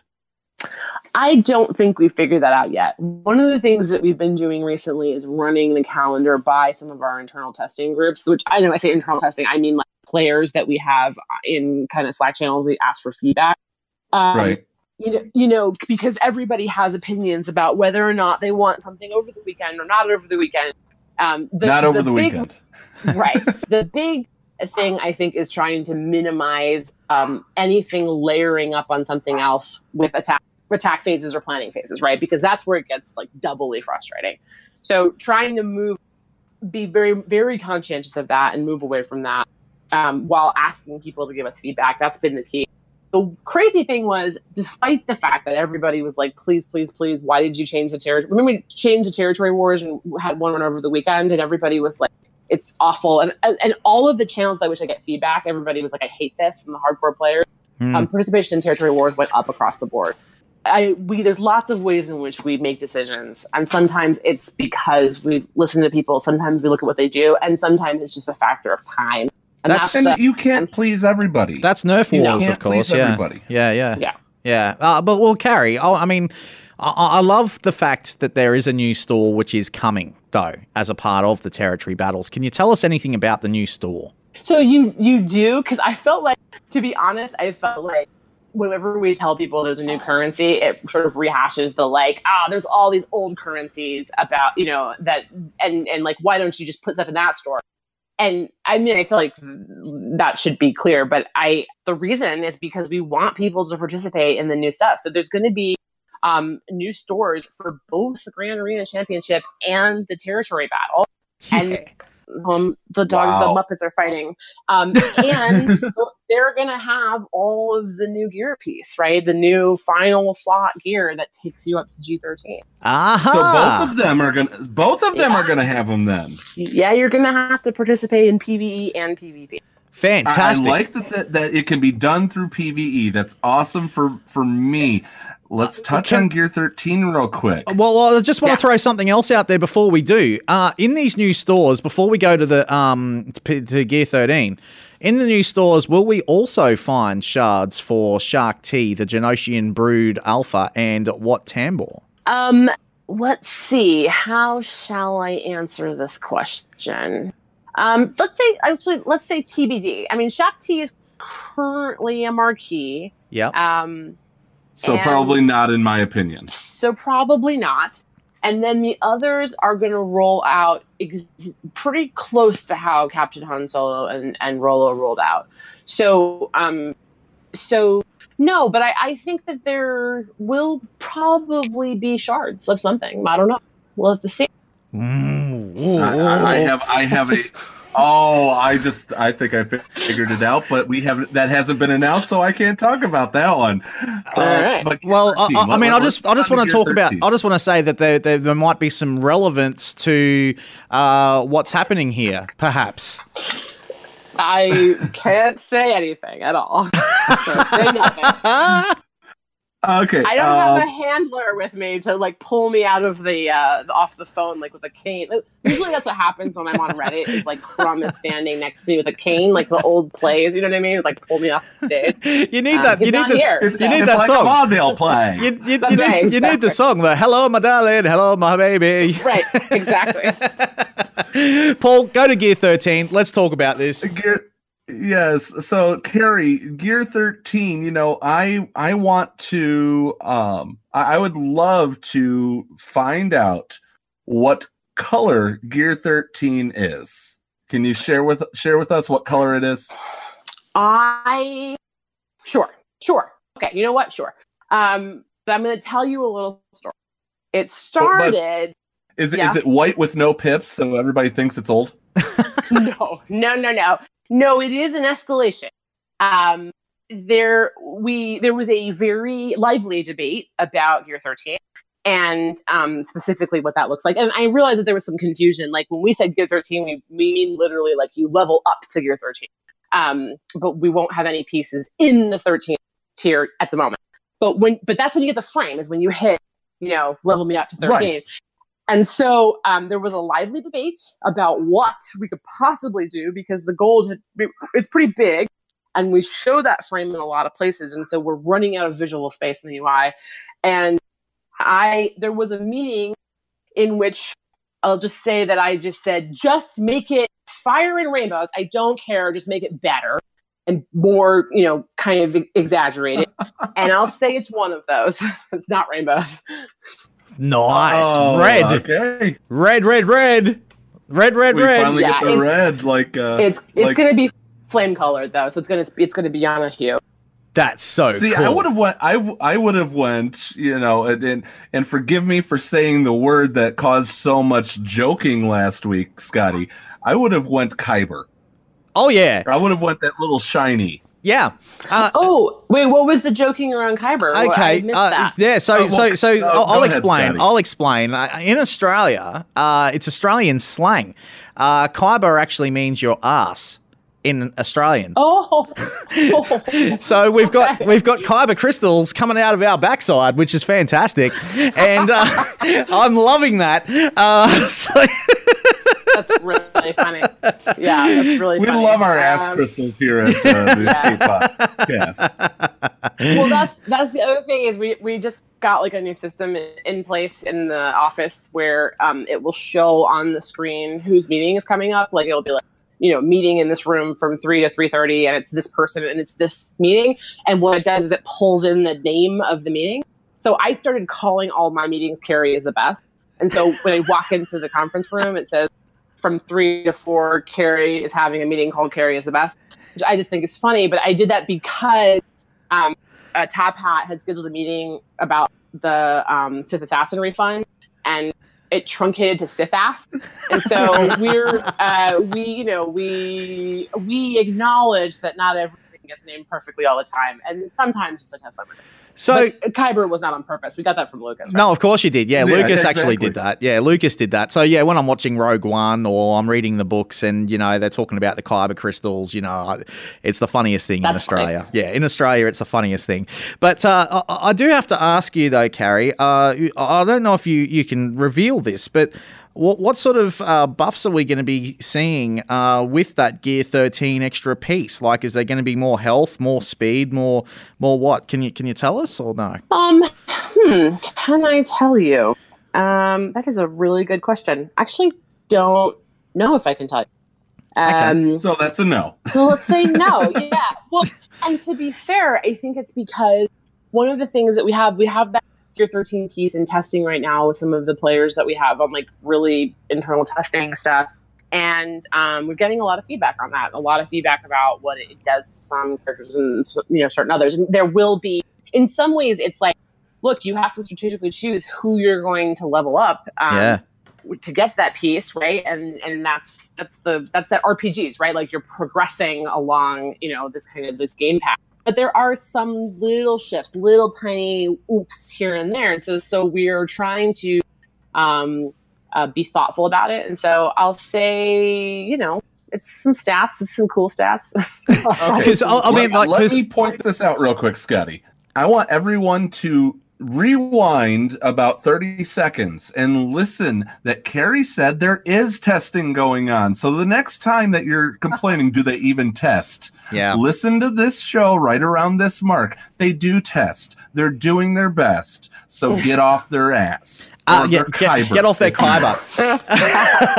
uh, no, but, but like you know, uh, the the reason why I asked you that, Carrie, is because uh, you know the first character that I'd be looking to gear up uh, to Gear thirteen, uh, because of all the Gear twelve uh, plus stuff of what that does and gives you all the extra health. The fa- you know where this is going.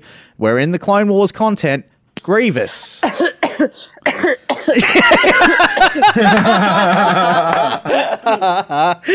oh, brilliant. Brilliant. I Brilliant. think she has the droid disease that Grievous has. Brilliant, brilliant. Well, I like this. I like this. We'll and just on let, that note, we'll let Carrie catch her breath, note- and uh, we'll come back with more in just a moment. And uh, we're going to do a brand new segment with Carrie today, and it's called Hard Quiz. Make sure you stick around. This is the Escape Pod cast with Scotty and Paul, and we'll also tell you about this great giveaway that we've got as well. You're listening to the Escape Pod cast. Hello everyone. This is Paul Anthony, co host of the Escape Pod cast. I'm sure you've heard Scotty's plea for donations to help with my wife Kristi and I with the medical bills that we face after Kristi's late 2018 cancer diagnosis. So now is never a better time than ever that if you could spare anything to help us cover the deductibles we are facing in this fight, please head on over to gofundme.com slash Mrs. Anthony and make a donation. Even if you don't have the monetary ability to help, spending a few moments of your time, which honestly is our most valuable resource, to share it with a friend who possibly can, means just as much. That's gofundme.com slash Mrs. Anthony. Thank you, listeners, for everything that you do. Mikayas Modding Mayhem is the premier remodding service for the game that we all love, Star Wars Galaxy of Heroes. With some of the most affordable rates in the industry, Mikayas will rebuild your roster from top to bottom and give you consultation on where to go from there. Mikayas has a 100% satisfaction guarantee and lots of useful additional services, including a full cleanup of your mods, loadout pages, PvP plans, and more. Contact Mikayas today on Discord at all lowercase Mikayas number 0127. That's M I K A Y A S number 0127 or at mikayasmods at gmail.com. Mikayas Modding Mayhem, the official remodding service of the Escape Pod cast. Do you enjoy Star Wars Galaxy of Heroes so much that you want to help shape the rankings and advice given to the community from bots like Scorpio?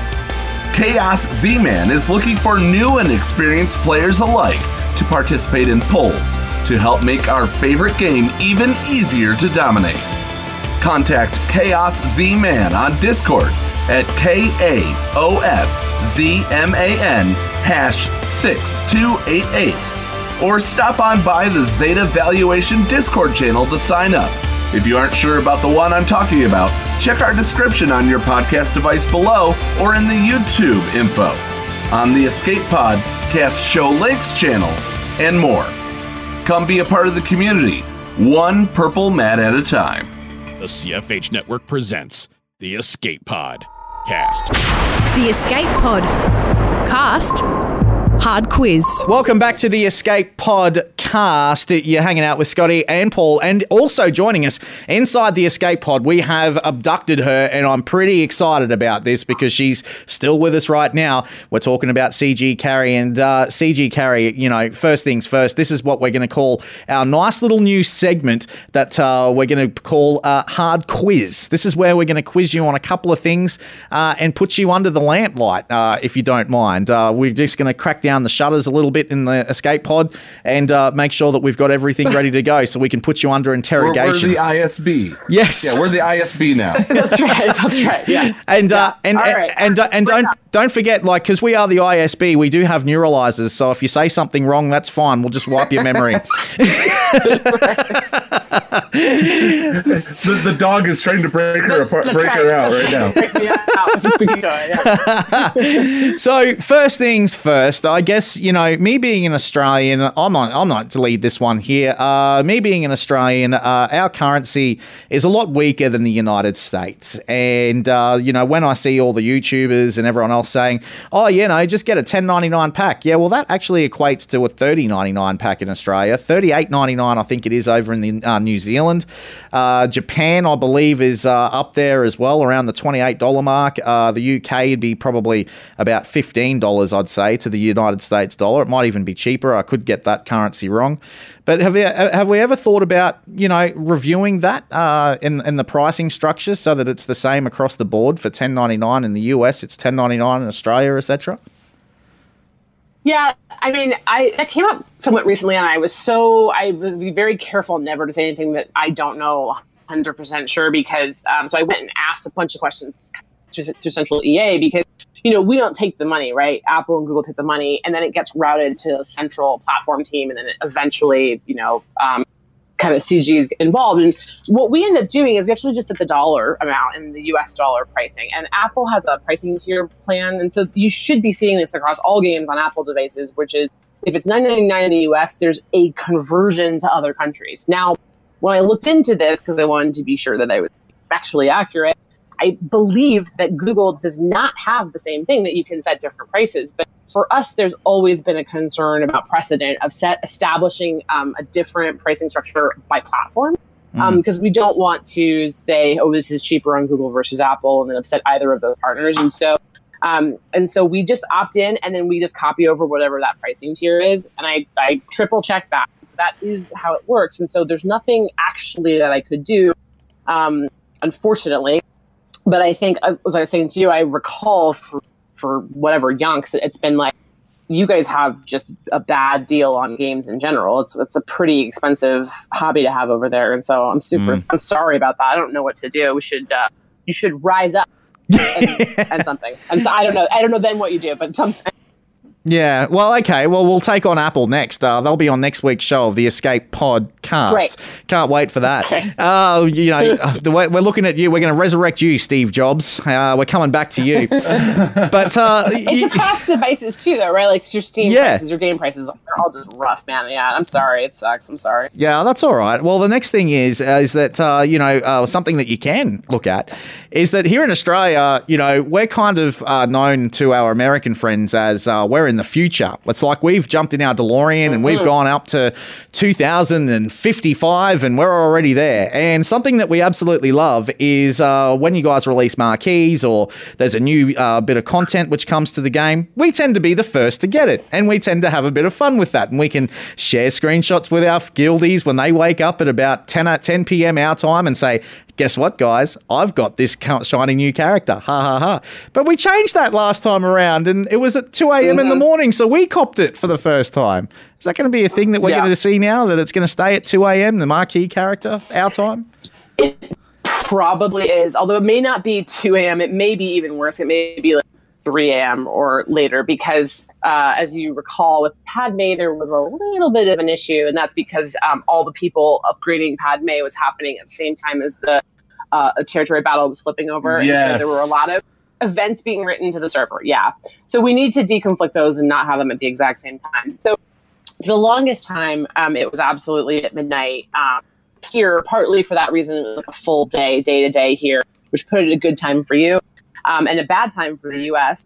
And um, there's, I think, the community is not going to be shocked to say that, like, recently we've had some issues and and um, it's shaken my confidence a little bit in terms of like we spend so much time testing something there's still a problem with it. And so um, I, I would say definitely until we get very comfortable with it the reason we moved it was we moved it to a time where we're in the office. And so if we put a marquee out and there's an immediate problem we want to have people in the office that's not to say, as you pointed out, you know, 700 years ago when this interview started, just kidding, talking so much, um, that I'm always working. Like, there's a degree to which I literally am, I, I am the first, uh, with the exception of some really tech ops heavy stuff, I try to be the first person that gets called for any emergency so that I don't bother people on my team until it's a real problem. Um, and it sucks if it happens at midnight because if it's a big problem, the chance of me doing anything about it is pretty low. If it means I have to call people in and they're less effective and they're asleep and all of that, and so Mm. it's really about making sure that we can put it at the right time. And the that pay- said, I guess the pay the pay uh, would not be very good. I'm sure that EA would hate you for that, calling them in at midnight. Uh, you know, they're working overtime. oh yeah, yeah. Yeah. I mean, yeah. Mo- most of everybody's salary, so they all work hours for free. um, sorry, that's that's not I, that's not good thing. Uh, but um, No, that's how it is in salary world. I get it. I mean, it is. It's, it's the bonus. It's that huge bonus you get at the end of the year for all those hours of overtime. That what work. bonus? It doesn't happen in radio.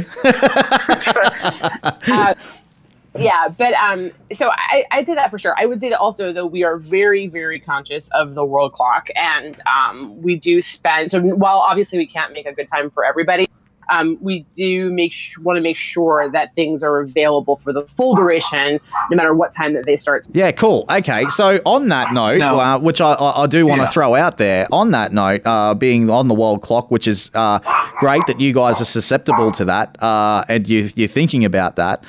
So, uh, what shiny new toys are we going to get first in Australia then next? You, you mean just what are we doing next? You're trying, you're trying to get exclusive right now? well, I mean, we, we know that title update 16 is coming out. Is there any shiny new quality of life that we haven't seen yet? That's uh, that I mean, it, it, I think it might be you know released already by the time that this airs. But is is there anything you could talk about with the quality of life that's coming with 16? Um, n- no, I don't think like 16. It's not that we don't do quality of life in every update. Obviously, the first one that we do of the year, that kind of February March time frame, is where we do like predominantly quality of life, and then we try to do um, quality of life events kind of throughout. Um, but I would say for the most part, like we don't have much beyond much beyond uh, the whole territory battle and the whole Grand Arena Championship. Um, and so there's not any like specific uh, like little quality of life things I can think of. That doesn't mean there aren't any. I just can't think of any. Right. So, in terms of, uh, I think you answered this earlier when we were discussing the Grand Arena. Uh, in some ways, you know, where I asked you about the territory wars and uh, the like. Is this your response uh, to moving? Obviously, you want to move people away from the arena, which means no more shard chat, and obviously that could also mean no more power creep.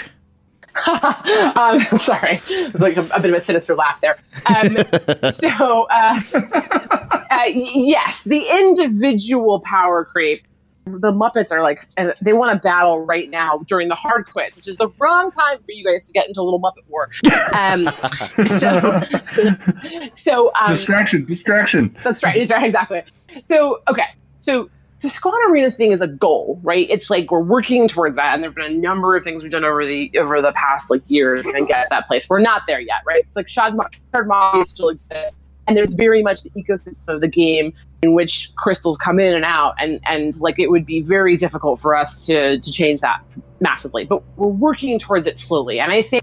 Um, you know, we're going to see how people respond because when we do a character that's not meta defining, um, then they're like, "Why isn't this character meta defining?" And mm. so it's it sometimes feels like a no win situation. But a la Grievous some, just recently, but yeah. Correct. Yeah, I mean, absolutely right. Mm. Um, and I, I, I still, I know that everyone was upset because like one of the designers said on a podcast that he'll exceed expectations, which I think was fair for that designer at that moment, and maybe not fair given the zeitgeist around that. And so that's on me. Mm. Um, but I definitely like, I don't I want to start to kind of set people up for like, look, we really are trying to flatten it. And that's why Grand Arena Championship's going to have all the new gear. Um, you know, there will, we haven't finalized all the rewards, but there will be crystals, I am sure. I'm pretty sure. Um, don't quote me on it. Yeah, there, there will likely be crystals. Um, and, uh, you know, to, like we, we want to move people that way. Okay, so power, same thing. We want to get to a place where it's rock, paper, scissors there's a hundred there are over 170 characters in this game and there are many many many many more of you than there are of us which is the problem that mmos have had for a long time which is that like your players just start to figure out to do stuff that you if you had 100 years you couldn't test all those different permutations and mm. so um, we are moving that way um, I think Malak is still going to be very powerful. Sorry, he's going to be, you know, um, trop trop difficile for a long um, um, it, for a while, and and because because of how punishing and difficult it was, and so we don't want to just go. Just kidding. This new marquee is going to stomp him, um, and also sometimes we try that and then people figure stuff out and we have to figure out how we deal with that so there's it's just a lot to factor um, so, so our moving the power the, the power will continue to move up, um, but we're hoping to flatten it at the top a bit. So it's not so much. Well, that that's um, you know we we uh, we reached out to our Patreons and and asked you know is there stuff that you want to ask Carrie, and one of the ones um, you know, Mikayas is one of our, you know, he's he's our official remodder of, of the Escape podcast, but he's also a really good friend and a great Patreon of the of the show. And he asked, "Is CG aware of, and do they have plans to address the comical level of dominance that Malak brings to three v three?" And so that's I'm thinking that's why three v three kind of was was pushed away from the territory war um, aspect because of you know how Malak and all that can can be. But I mean that this whole thing of going broad with Grand Arena, I, I think. Correct me if I'm wrong. Is why the Grand Arena championships are coming along to take away from the the Squad Arena version of Power Creep and and spreading it across a roster instead of just this one Uber team. Yeah. So, all right, I'm going to take you back in time, let's say about a year ago, um, a little over a year ago, when um, the Sith Raid came out, and Traya was. Um, uh, there weren't that there weren't dominant metas beforehand, right? But Traya was, I, I think, at least in my perspective, she felt more dominant than some of the previous metas. Agreed. Um, and part of that, okay, good. So I'm, I'm not talking crazy. No. Um, but part of that was because of how long it takes to get her, right? She was at the end of the raid, and we knew that people were going to, it was going to take people a long time. Um, you know, pursuant to our, offline conversations, some people on this very podcast don't have her um, seven stars. and, and and That's a little bit of a, a joke to you, but I don't have her seven stars either. so you know, it's more of a joke on me because I don't have her at all in my guild because we can't do heroic Sith raid. Um, uh, which out of context sounds crazy, but anyway. So let's keep moving on. So um, then we did the Old Republic stuff, the the the light side companions, and we and the vision for light side to dark side um, was always uh, up front. We actually were thinking about doing Balance Revan at the same time as well, but we thought that would be too much too much Old Republic. Um, lol. And um, so we uh, we put together this plan to get all light side companions to get Jedi Knight Revan, that nesting doll, and um, it was a lot of work to do that. And so we wanted uh, JKR to be very valuable. Anyway, that begins this path where each one of the next ones was subsequently um, more work. And so we felt like, well, we needed those things to be value, the value of those things to be real.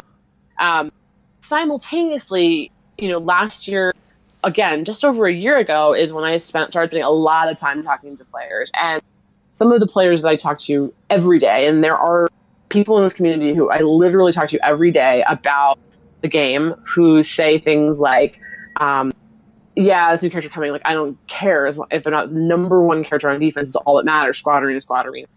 And so the the plan for Grand Arena, the plan for Territory Wars um, was actually initially and battles to be quite honest was to about making them the whole roster more valuable but the problem with territory battles and wars is as a guild event in some guilds maybe not in your guild because i know you guys are hard asses but in some guilds people can slack off and get rewards right everybody else does the work Yeah. and so there's no there's room to hide, right? I mean, again, to be honest, not to just like talk trash about my own live game account, but it's not it doesn't it can't count because I can't be in competition. Um, but my poor guild, I barely do anything. I don't get my 600 barely ever because I'm so afraid that I'm giving them an unfair advantage for anything. And so I'm grateful they haven't kicked me out. Um, but but you know people could hide, and so we wanted Grand Arena to be a place where people couldn't hide. Um, and Grand Arena Championships being with leaderboards and stuff, it really, really people who want to compete are going to be able to do that, and they can't hide behind somebody else. And so we've been trying to address this simultaneously with this increasing power, give people other modes to do this. Even the territory wars, like playing around with those crazy abilities, we were really trying to get to a place away from, you know, we had that tough conversation earlier about platoons in which I can't give you a fluffy answer. But one of the reasons that we kind of threw a, a spanner, as some would say, into the works with um, uh, with territory wars was because we wanted to take away from the difficulty and the time and the trying and the hardness. And so we're like, let's have some fun here. But my point is that like the plan for Grand Arena Championships and all of that was to do that. Now, with all those changes, one of the things that we heard from the test groups that we talked to a lot was I don't like the territory wars rule sets. Any, and I think they, they liked it at first. And like I said earlier, participation with some of these changes actually went up quite a lot, especially in the segments that you probably don't hear from a lot, like Reddit and stuff, because there's most of our players are not in these channels or talking on Reddit. Um, we have many, many players who don't interface that way at all. Uh, Yeah, but all then the- segments the whole- they went up, right? Yeah, the whole Reddit. Uh, I mean, Reddit. Our our listeners are are only a small subset. That's the thing. You know, th- th- a- not a lot of people understand. subset. It's it's such. Yeah. Yeah. it's such a tiny percentage. well, but you know, e- even even on your forums, that's even a tiny tiny subset of of all Look, the players. Guys, I, I could, I, You could know, I, I I- mean, I- I'll make a suggestion if I can. And the only, the only way that you're ever going to fix the power creep is by introducing the, uh, the three Zeta Gamorrean guard that we all want. Yes, correct. He's going to be the best character in the game, definitively. That's my that's my decision. Like that's going to be the last thing I do is put Gamorrean Guard Triple Zeta in the game. He'll destroy everyone. Malak, you know, everyone. and he can sound sound clip that internet. and he I can mean, solo the. Rancor. He can he can solo the Rancor on his own. Love it. That's right. Yeah, love it. love it. I would like to continue to look at the power creep thing, but I think that's again, that's a part of difficulty of live games. But the joy of live games is like we want to make changes, but if as soon as we make a single change, people don't like change. And so like how do you make changes so slowly um, that people feel good about them? They don't feel like it's being yanked out from underneath. I uh, okay. I am going to really quick because I will be amiss if this if I don't get this in here right now. One of our one of our moderators channel, um, Zed just wants to um because of what you just said. You know that that that type of thing. I want to read her comment. She when I asked for the comments in in the Patreon chat. Um, she just wants to thank you for continuing to push and evolve this game that so many people love and doing it with class. So, I mean, right there, what you just exhibited, perfect class, perfect way to do it.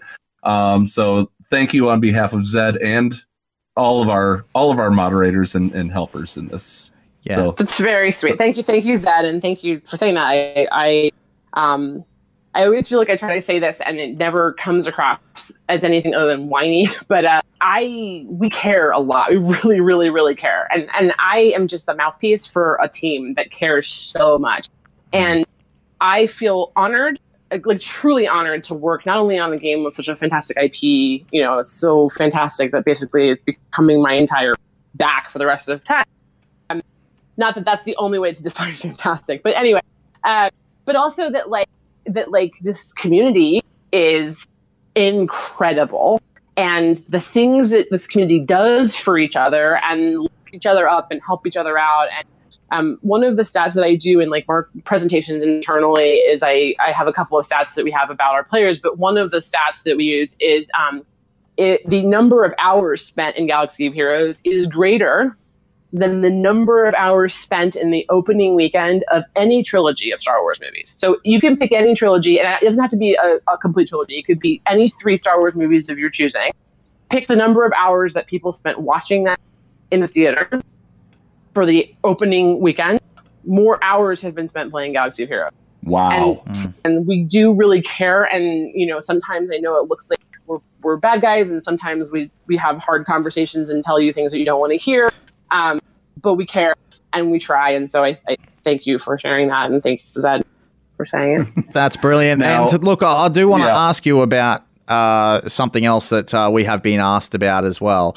And uh, look, in terms of uh, you know like the, the people in uh, our Patreon chat, they've they also want to know about well Mikayas in particular, but also going nerdy and Deadpool Kyle and a few others as well. They want to know about mods and what's happening there with the mods because you know especially with that Malak team at present, they feel as if if you've got like a one speed faster, then you're basically game over, is what they say. Now I don't know if that's true or not because I don't have a Malak, but uh, you, you, did, Carrie, can you can you answer that to those guys that are asking about that about the, the mods and what's going to happen for the future of mods? Yeah, so when we redid mods uh, called mods 2.0, um, we planned for growth in that space. Um, and so there, while power creep is a real concern, while we do worry about all of that, I think that the there is um, um, an opportunity for us to even things out as we level up through mods. Now, I, I say that um, because the growth mechanism was always intended for your investment in mods to continue to move forward. And um, I know that there are still people who don't understand mods, you know, as well as as certain others, and it is absolutely the defining factor at the very, very tippy top of gameplay, right? Mm. Um, and so, what I would say is that we have a strategy for mods, but we, to the, the point kind of earlier, is we want to be very cautious about uh, how often we extend the like kind of move the the flags if you will because we know that people spend all this time investing in something and we don't want to they get there and then we're like just kidding here we go move again. Now part of that is progression that's rpgs but also part of that is um, respecting your investment and so Mhm. we do hope at the upper end of gameplay like we see with a lot of players that when you have everything maxed out that your game is now about mod gameplay I agree. I like that, uh, hundred percent. And uh, the, another question that we've got here is uh, actually about the guild grind. Uh, sorry, the gear grind. Uh, they say that that's one of the big bottlenecks of the game.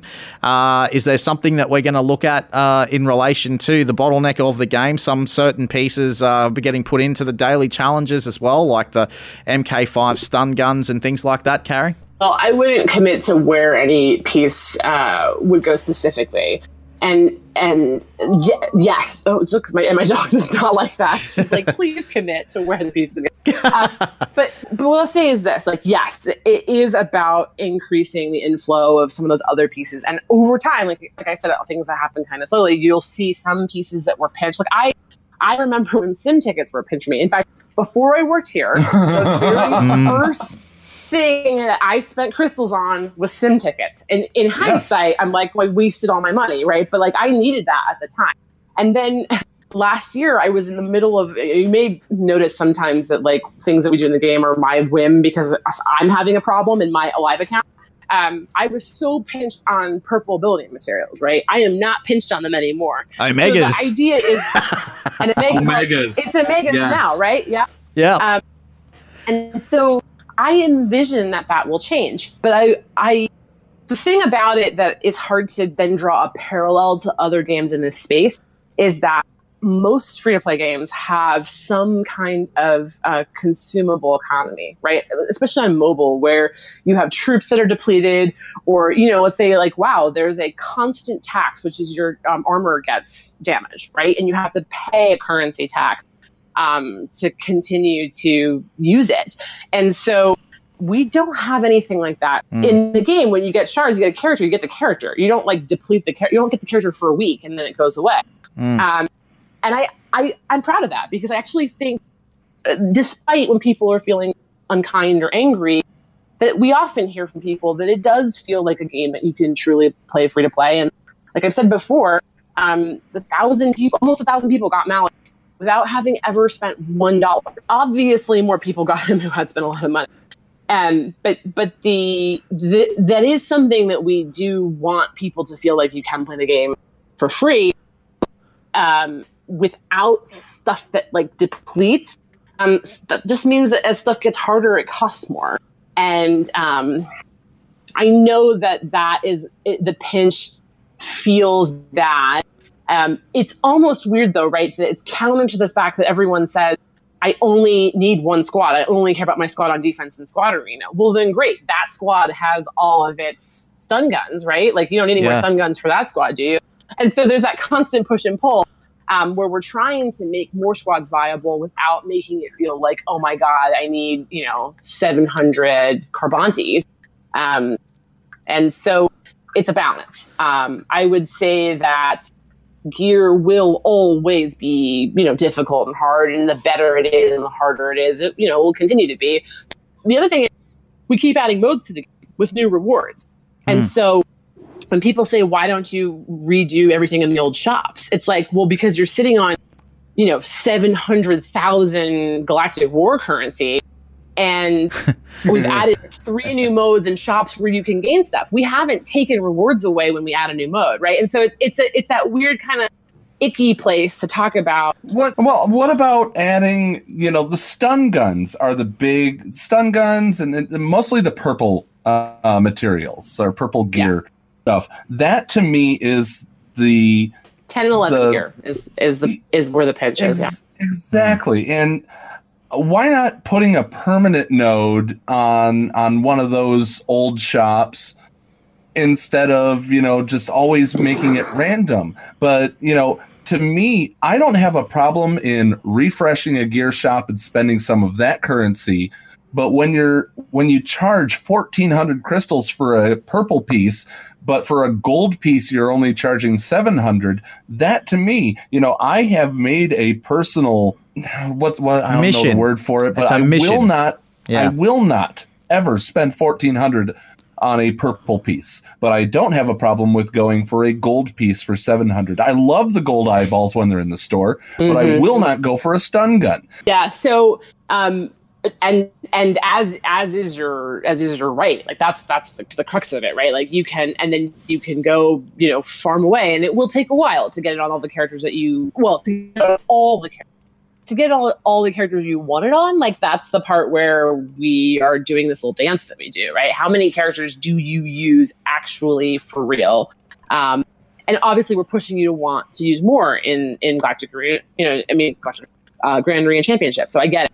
Um, the pricing is an interesting thing. There's a little bit of a push and pull in game development studios, especially on free to play games, where there are people who kind of run numbers and try to figure out um, what is a viable business model. I mean, literally, they just do that. And then there's like the designers and people who are like, I just want everyone to have everything for free because it would be awesome. And I love making games and I'm so happy. And so there's like push and pull. And you can definitely see some of both. That's why the games, you know, both appealed to free to play and non free to play players. Um, I think for me, I would never object to people saying, I don't want to spend money on that because it's too expensive, as long as they have another route to get it. It may be slower than they'd like, but I think as long as we can have something there. And, and on the random thing, um, just to say it, not what appears in the stores, but like definitely on nodes and stuff. Um, you know, I we're making progress as we move forward. We're trying to do everything we can to um, hopefully at least make stuff feel good. So that 50-50 pack that went in where it was like it's a good deal for the thing, but then you also had a chance of getting a better thing. Um, oh yeah. we're trying I to love yeah, we're that. trying yeah, so it's about I'm not saying it's only about the psychology of it, but it is about making sure that stuff feels good. One, one of the things I was so frustrated when I started was I think it was ships had um it was a chance of getting the Zetas, it was zero to two, and it was like half the time it was zero, and it was like that's a terrible feeling thing. And I Yeah. say that not really remembering for sure 100% if we got rid of all of those, but it's like, let's just at least start with, I don't care if it's zero to two, then just give everybody one. Don't do zero to two because zero feels like crap. Um, and so, uh, you know, for us, it is about making sure that things are clear and that people feel good. Um, there is a component of randomness in all RPGs, right? Like, I, there's a reason I've run, you know, dungeons hundreds of times in WoWs. I'm trying to get that one thing procced to this one thing. Um, will will you ever will you ever release the exact percentages of each of the uh, of of the random rolls that we can get like the like gear pieces like On character gear on shards? nodes?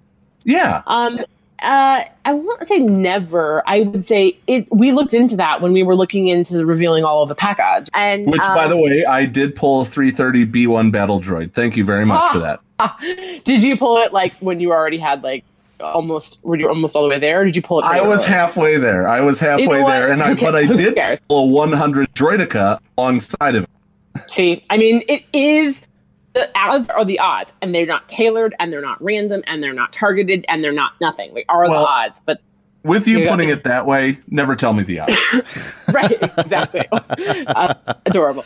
Um, and I and I, um, I I often say to some of the whales I talk to, I say that um, that luck is probability taken personally. Right, like they're just the odds, and everybody's like, "I know what you did. You made it so I couldn't get this character." It's like I don't know who you are. I'm sorry. But to your question, will we ever tell people the gear drop rates? It's so much work. I'm not saying that's an excuse. I'm just saying it's a lot of of transcribing, and we're um and it is something that we've looked into. It's just a ton a, a ton of work. I think we could at some point. I just am not sure. not sure if it's on the docket to be honest. will will you confirm that the odds are the same whether They're you flat. do three battles or ten battles? Luck is probability taken personally. They're flat. There you go. Yeah, there's no tailored odds. It's not like I need any more excuses for people to yell at me, so I'm trying to minimize that.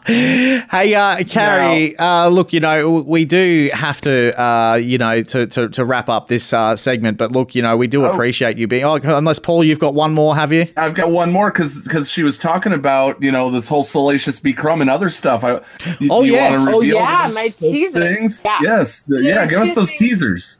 Yeah, so um this is like definitely in like hypothetical land in terms of like there's no plan to reveal these anytime soon. But I'll say that two features that we've been talking about for some time.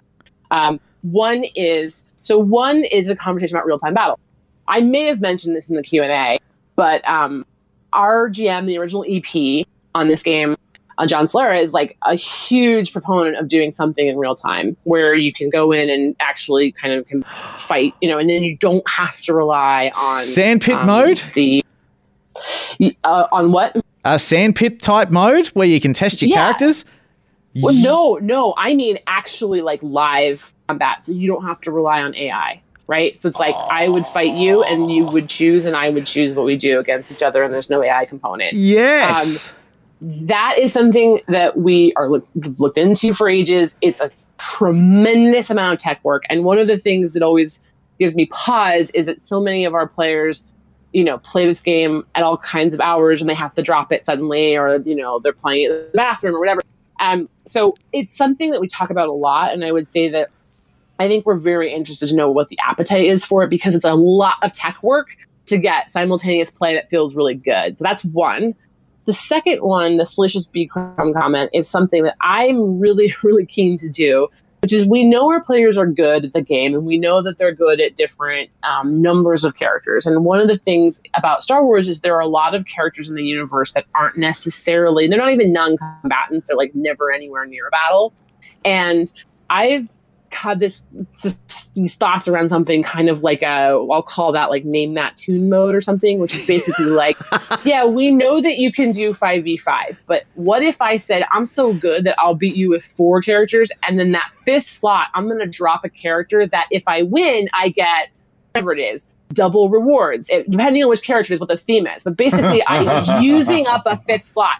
So if I'm really, really good, maybe I decide to go in with three actual combat characters and two, let's call them bonus buff non-combatants, right? Where it's like delicious B crumb rules in there, and if I win with my three versus your five, I get double rewards. Again, no work's been done towards that other than we're having that conversation of like what would people think about that because there are a lot of cool Star Wars characters that we could pull into that Wow. um, that I think would be really interesting. That would be awesome. One last question. One Yes, last do it. question before Do we it, get do it. out here. The puzzles. Should we Yes. be expecting a puzzle anytime soon? And are the puzzles officially sanctioned? Okay, so I don't know when the next puzzle is. I didn't ask Crumb. You have to ask Crumb because that's his baby. Um, and one of our engineers started, like Crumb started it, and and then one of our engineers got involved with him, and I think he used to write like code breaking software for something. So he like he got like he helped kind of amplify it up to the next level. Um, so are they officially sanctioned? They're one million percent sanctioned by me. I love it, and I'm. Uh, I'll say that there's been one or two times where if somebody in the SWGOH Events Discord got a random clue from a stranger, like maybe once or twice, that was actually me trying to like push someone over the edge. Um, That was you. I'm not saying that I do that. I'll just say a lot of the devs are paying attention, and we uh, we um, love watching this happen. I I am amazed at how quickly like we take internal bets on how quickly you guys will solve it. And it's almost always beats that. In fact, I thought the Malak one was surprising to me because I figured you guys have figured out so many harder things. I was like, that last little piece, Yeah. I was surprised. But anyway, all that is to say, um, yes, and in fact, Lucas, the one, like, and again, I don't want to speak for all of Lucas, but the, the dev relations group that we speak to, they have like the Lucasfilm Games team is the ones that do basically approvals on all of our content. Um, they love it. They think it's awesome, and so I, it's it's sanctioned all the way to the top, as far as I'm concerned. Yeah, the Um, bees have left the hive and the handkerchief is blue. And for the love of Pete, the bees leaving Yeah. the hive just totally threw me off because of the bee. I was like, okay, take out the bee. And no, it wasn't Yeah. taking out the bee. That was Yeah. the phrase. but the fact that you guys remembered that phrase from ran like it's I mean from so I mean I know and I know that Crumb uh, at least pointed in some way, but the fact that you guys even had that from that long ago is so crazy to me. I, and then it was like, I yeah, was the bees one, are orange I was and the one who blue. remembered it. Oh, hmm. that was you. Okay. That was me. Yeah. He's one of our puzzle masters crazy. too. Yeah. Yeah. Yeah. Hey, oh, uh, I mean, I know. hey, Yeah, I was one of the puzzle masters trying to figure it out. Uh, I was up till 5 a.m. Central Time trying to figure out this darn bee leaving the hive. And uh, the, Yeah. and I was the one that was trolling them too, saying, you know, oh, I think I figured it out, and it was a photo of Cubs fan Han. So I was I was trolling them with that. That's hey, so funny. so I think one of my favorite moments because it was one of the earliest ones. Um, when we were watching it live though was was the Jedi Revan thing. Um, I think it was maybe it wasn't the first one. I think did Jango have one? But anyway, it was one of the first ones, Mm. and it wasn't Yeah. even pre pre planned. But the whole thing was because that ciphers um, don't they only have 25 letters because they're a five by five grid and so there was no there's there's historically no j and then There's no you J. had a j and then there was an i and I'm watching it and it's like, oh God, why can't they just figure out the J I thing? And then I was like, oh my God, this is an Indiana Jones quote. And so I was like, never in my life have I felt so good about being like my love and passion of, you know, certain things like Indiana Jones. I get to pull this in now and dropping that Yes. into, I think it was the forums. And then people, like somebody was just like, holy J. I mean, I just, it was so fun. Um, I love that. I love it so much it's so far beyond my intellectual power that like it's so fun to watch but i sometimes i just can't even fathom how you guys do it Well, Carrie, uh, we would like to. Uh, we we can't fathom how you guys do it at uh, Capital Games, and that's that's being hundred percent honest. Like we seriously can't. We uh, we really appreciate you taking the time out and being with us on the Escape Pod cast and uh, we've got a great giveaway as well from one of our patreons. And i thought that we might uh, do this right now paul. We may as well. Let's do it. Uh, where five of Yeah. our listeners are actually going to be walking away with something paul. We, we, we should probably let carrie Yeah, in on Carrie? this so that she knows. Yeah, Carrie, you introduced this. yeah well i mean this is part of the reason that i'm i got a chance to talk to you guys at all like in terms of just knowing about this. And so um, I'm I'm I'm hoping that everyone who listens and and everyone that we can get to come pay attention um, will uh, take the chance to participate in this. And so uh, you're announcing it at the moment of recording, not at the moment of this actually going live. Um, Correct. That you know, someone very generous has given you these um, uh, goodies uh, in the game. It's going to amount to is it five um, Yeah, one hundred dollar worth crystal packs in game for your participation in the Kickstarter um, to help Kristi. And Oh, I'm I, yeah, go, the I'm so GoFundMe. excited. The The GoFundMe, GoFundMe, sorry, yeah, not yeah. Kickstarter. My God. Um, uh, well, I mean, let's get let's get her to you know to to do something, and then we'll all Kickstarter that as well too. But um, yeah, so it's a GoFundMe for Kristi. The link, and I'm sure everything will be in your channel. Um, and it's such an opportunity. I love the fact that our community is so close that um, that people are helping each other out here, and I would urge everyone to. Um, participate if for no other reason than to get some crystals, but for the very good reason to help out Kristi, who's um, uh, amazing from everything I've, I've heard about her and um, a real trooper and a rock star. absolutely Yeah. So what what it is is for what we're what's going on is that if you go to GoFundMe.com for the next week until the last until the final moment of next week's show, from the time that this airs until the end of next week's show, for every five dollar donation that you make to gofundme.com slash mrs anthony. What we're going to do is your name will be added to a spreadsheet and we will we will randomly draw five people. There it is the spreadsheet Only again. one- yes the spreadsheet. Only only one person you can only win once. So if you end up getting your name drawn twice i'll draw another one but for every five dollars that you donate if you donate twenty dollars you'll get four entries For every $5 that you donate, you're entered to win one of five vaults. I mean, we're, we're, we're giving away five vaults. Thank you to this Patreon that wishes to remain anonymous. And thank you to that pretty much Patreon. it. Yeah. Thank you to that Patreon. A big thank you to that Patreon. And, you know, and I got, I got to say that, look, guys, you know, dig deep, help Paul out. Uh, you know, we know that Kristi's, uh, well, at the time of recording, she's still in hospital. So, you know, please, guys, Yes. uh, dig deep. Uh, tomorrow she goes. Uh, tomorrow she's going to have to be intubated uh, for a, uh bronchial biopsy. I mean, she's. We don't know when she's coming home right now, so that's that's the difficult part of this. But we will get there, and all of the donations go to take care of the deductibles and everything that we're experiencing right now. But mm-hmm. you know, we're gonna get through this, and we'll have Mrs. Anthony on as well as Jody.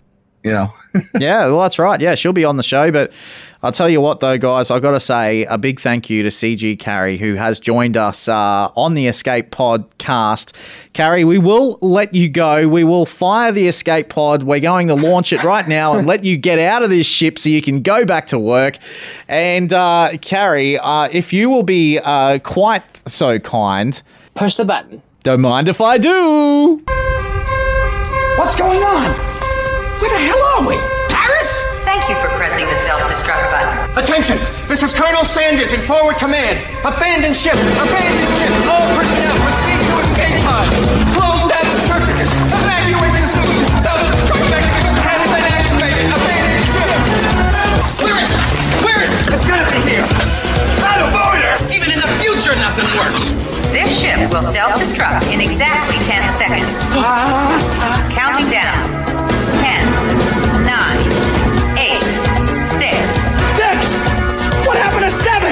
Kidding. 3, 2, 1. Have a nice day. Thank you.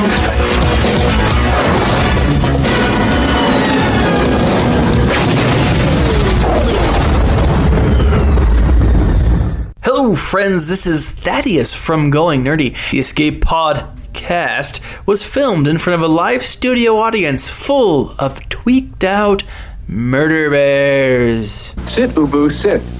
Good dog.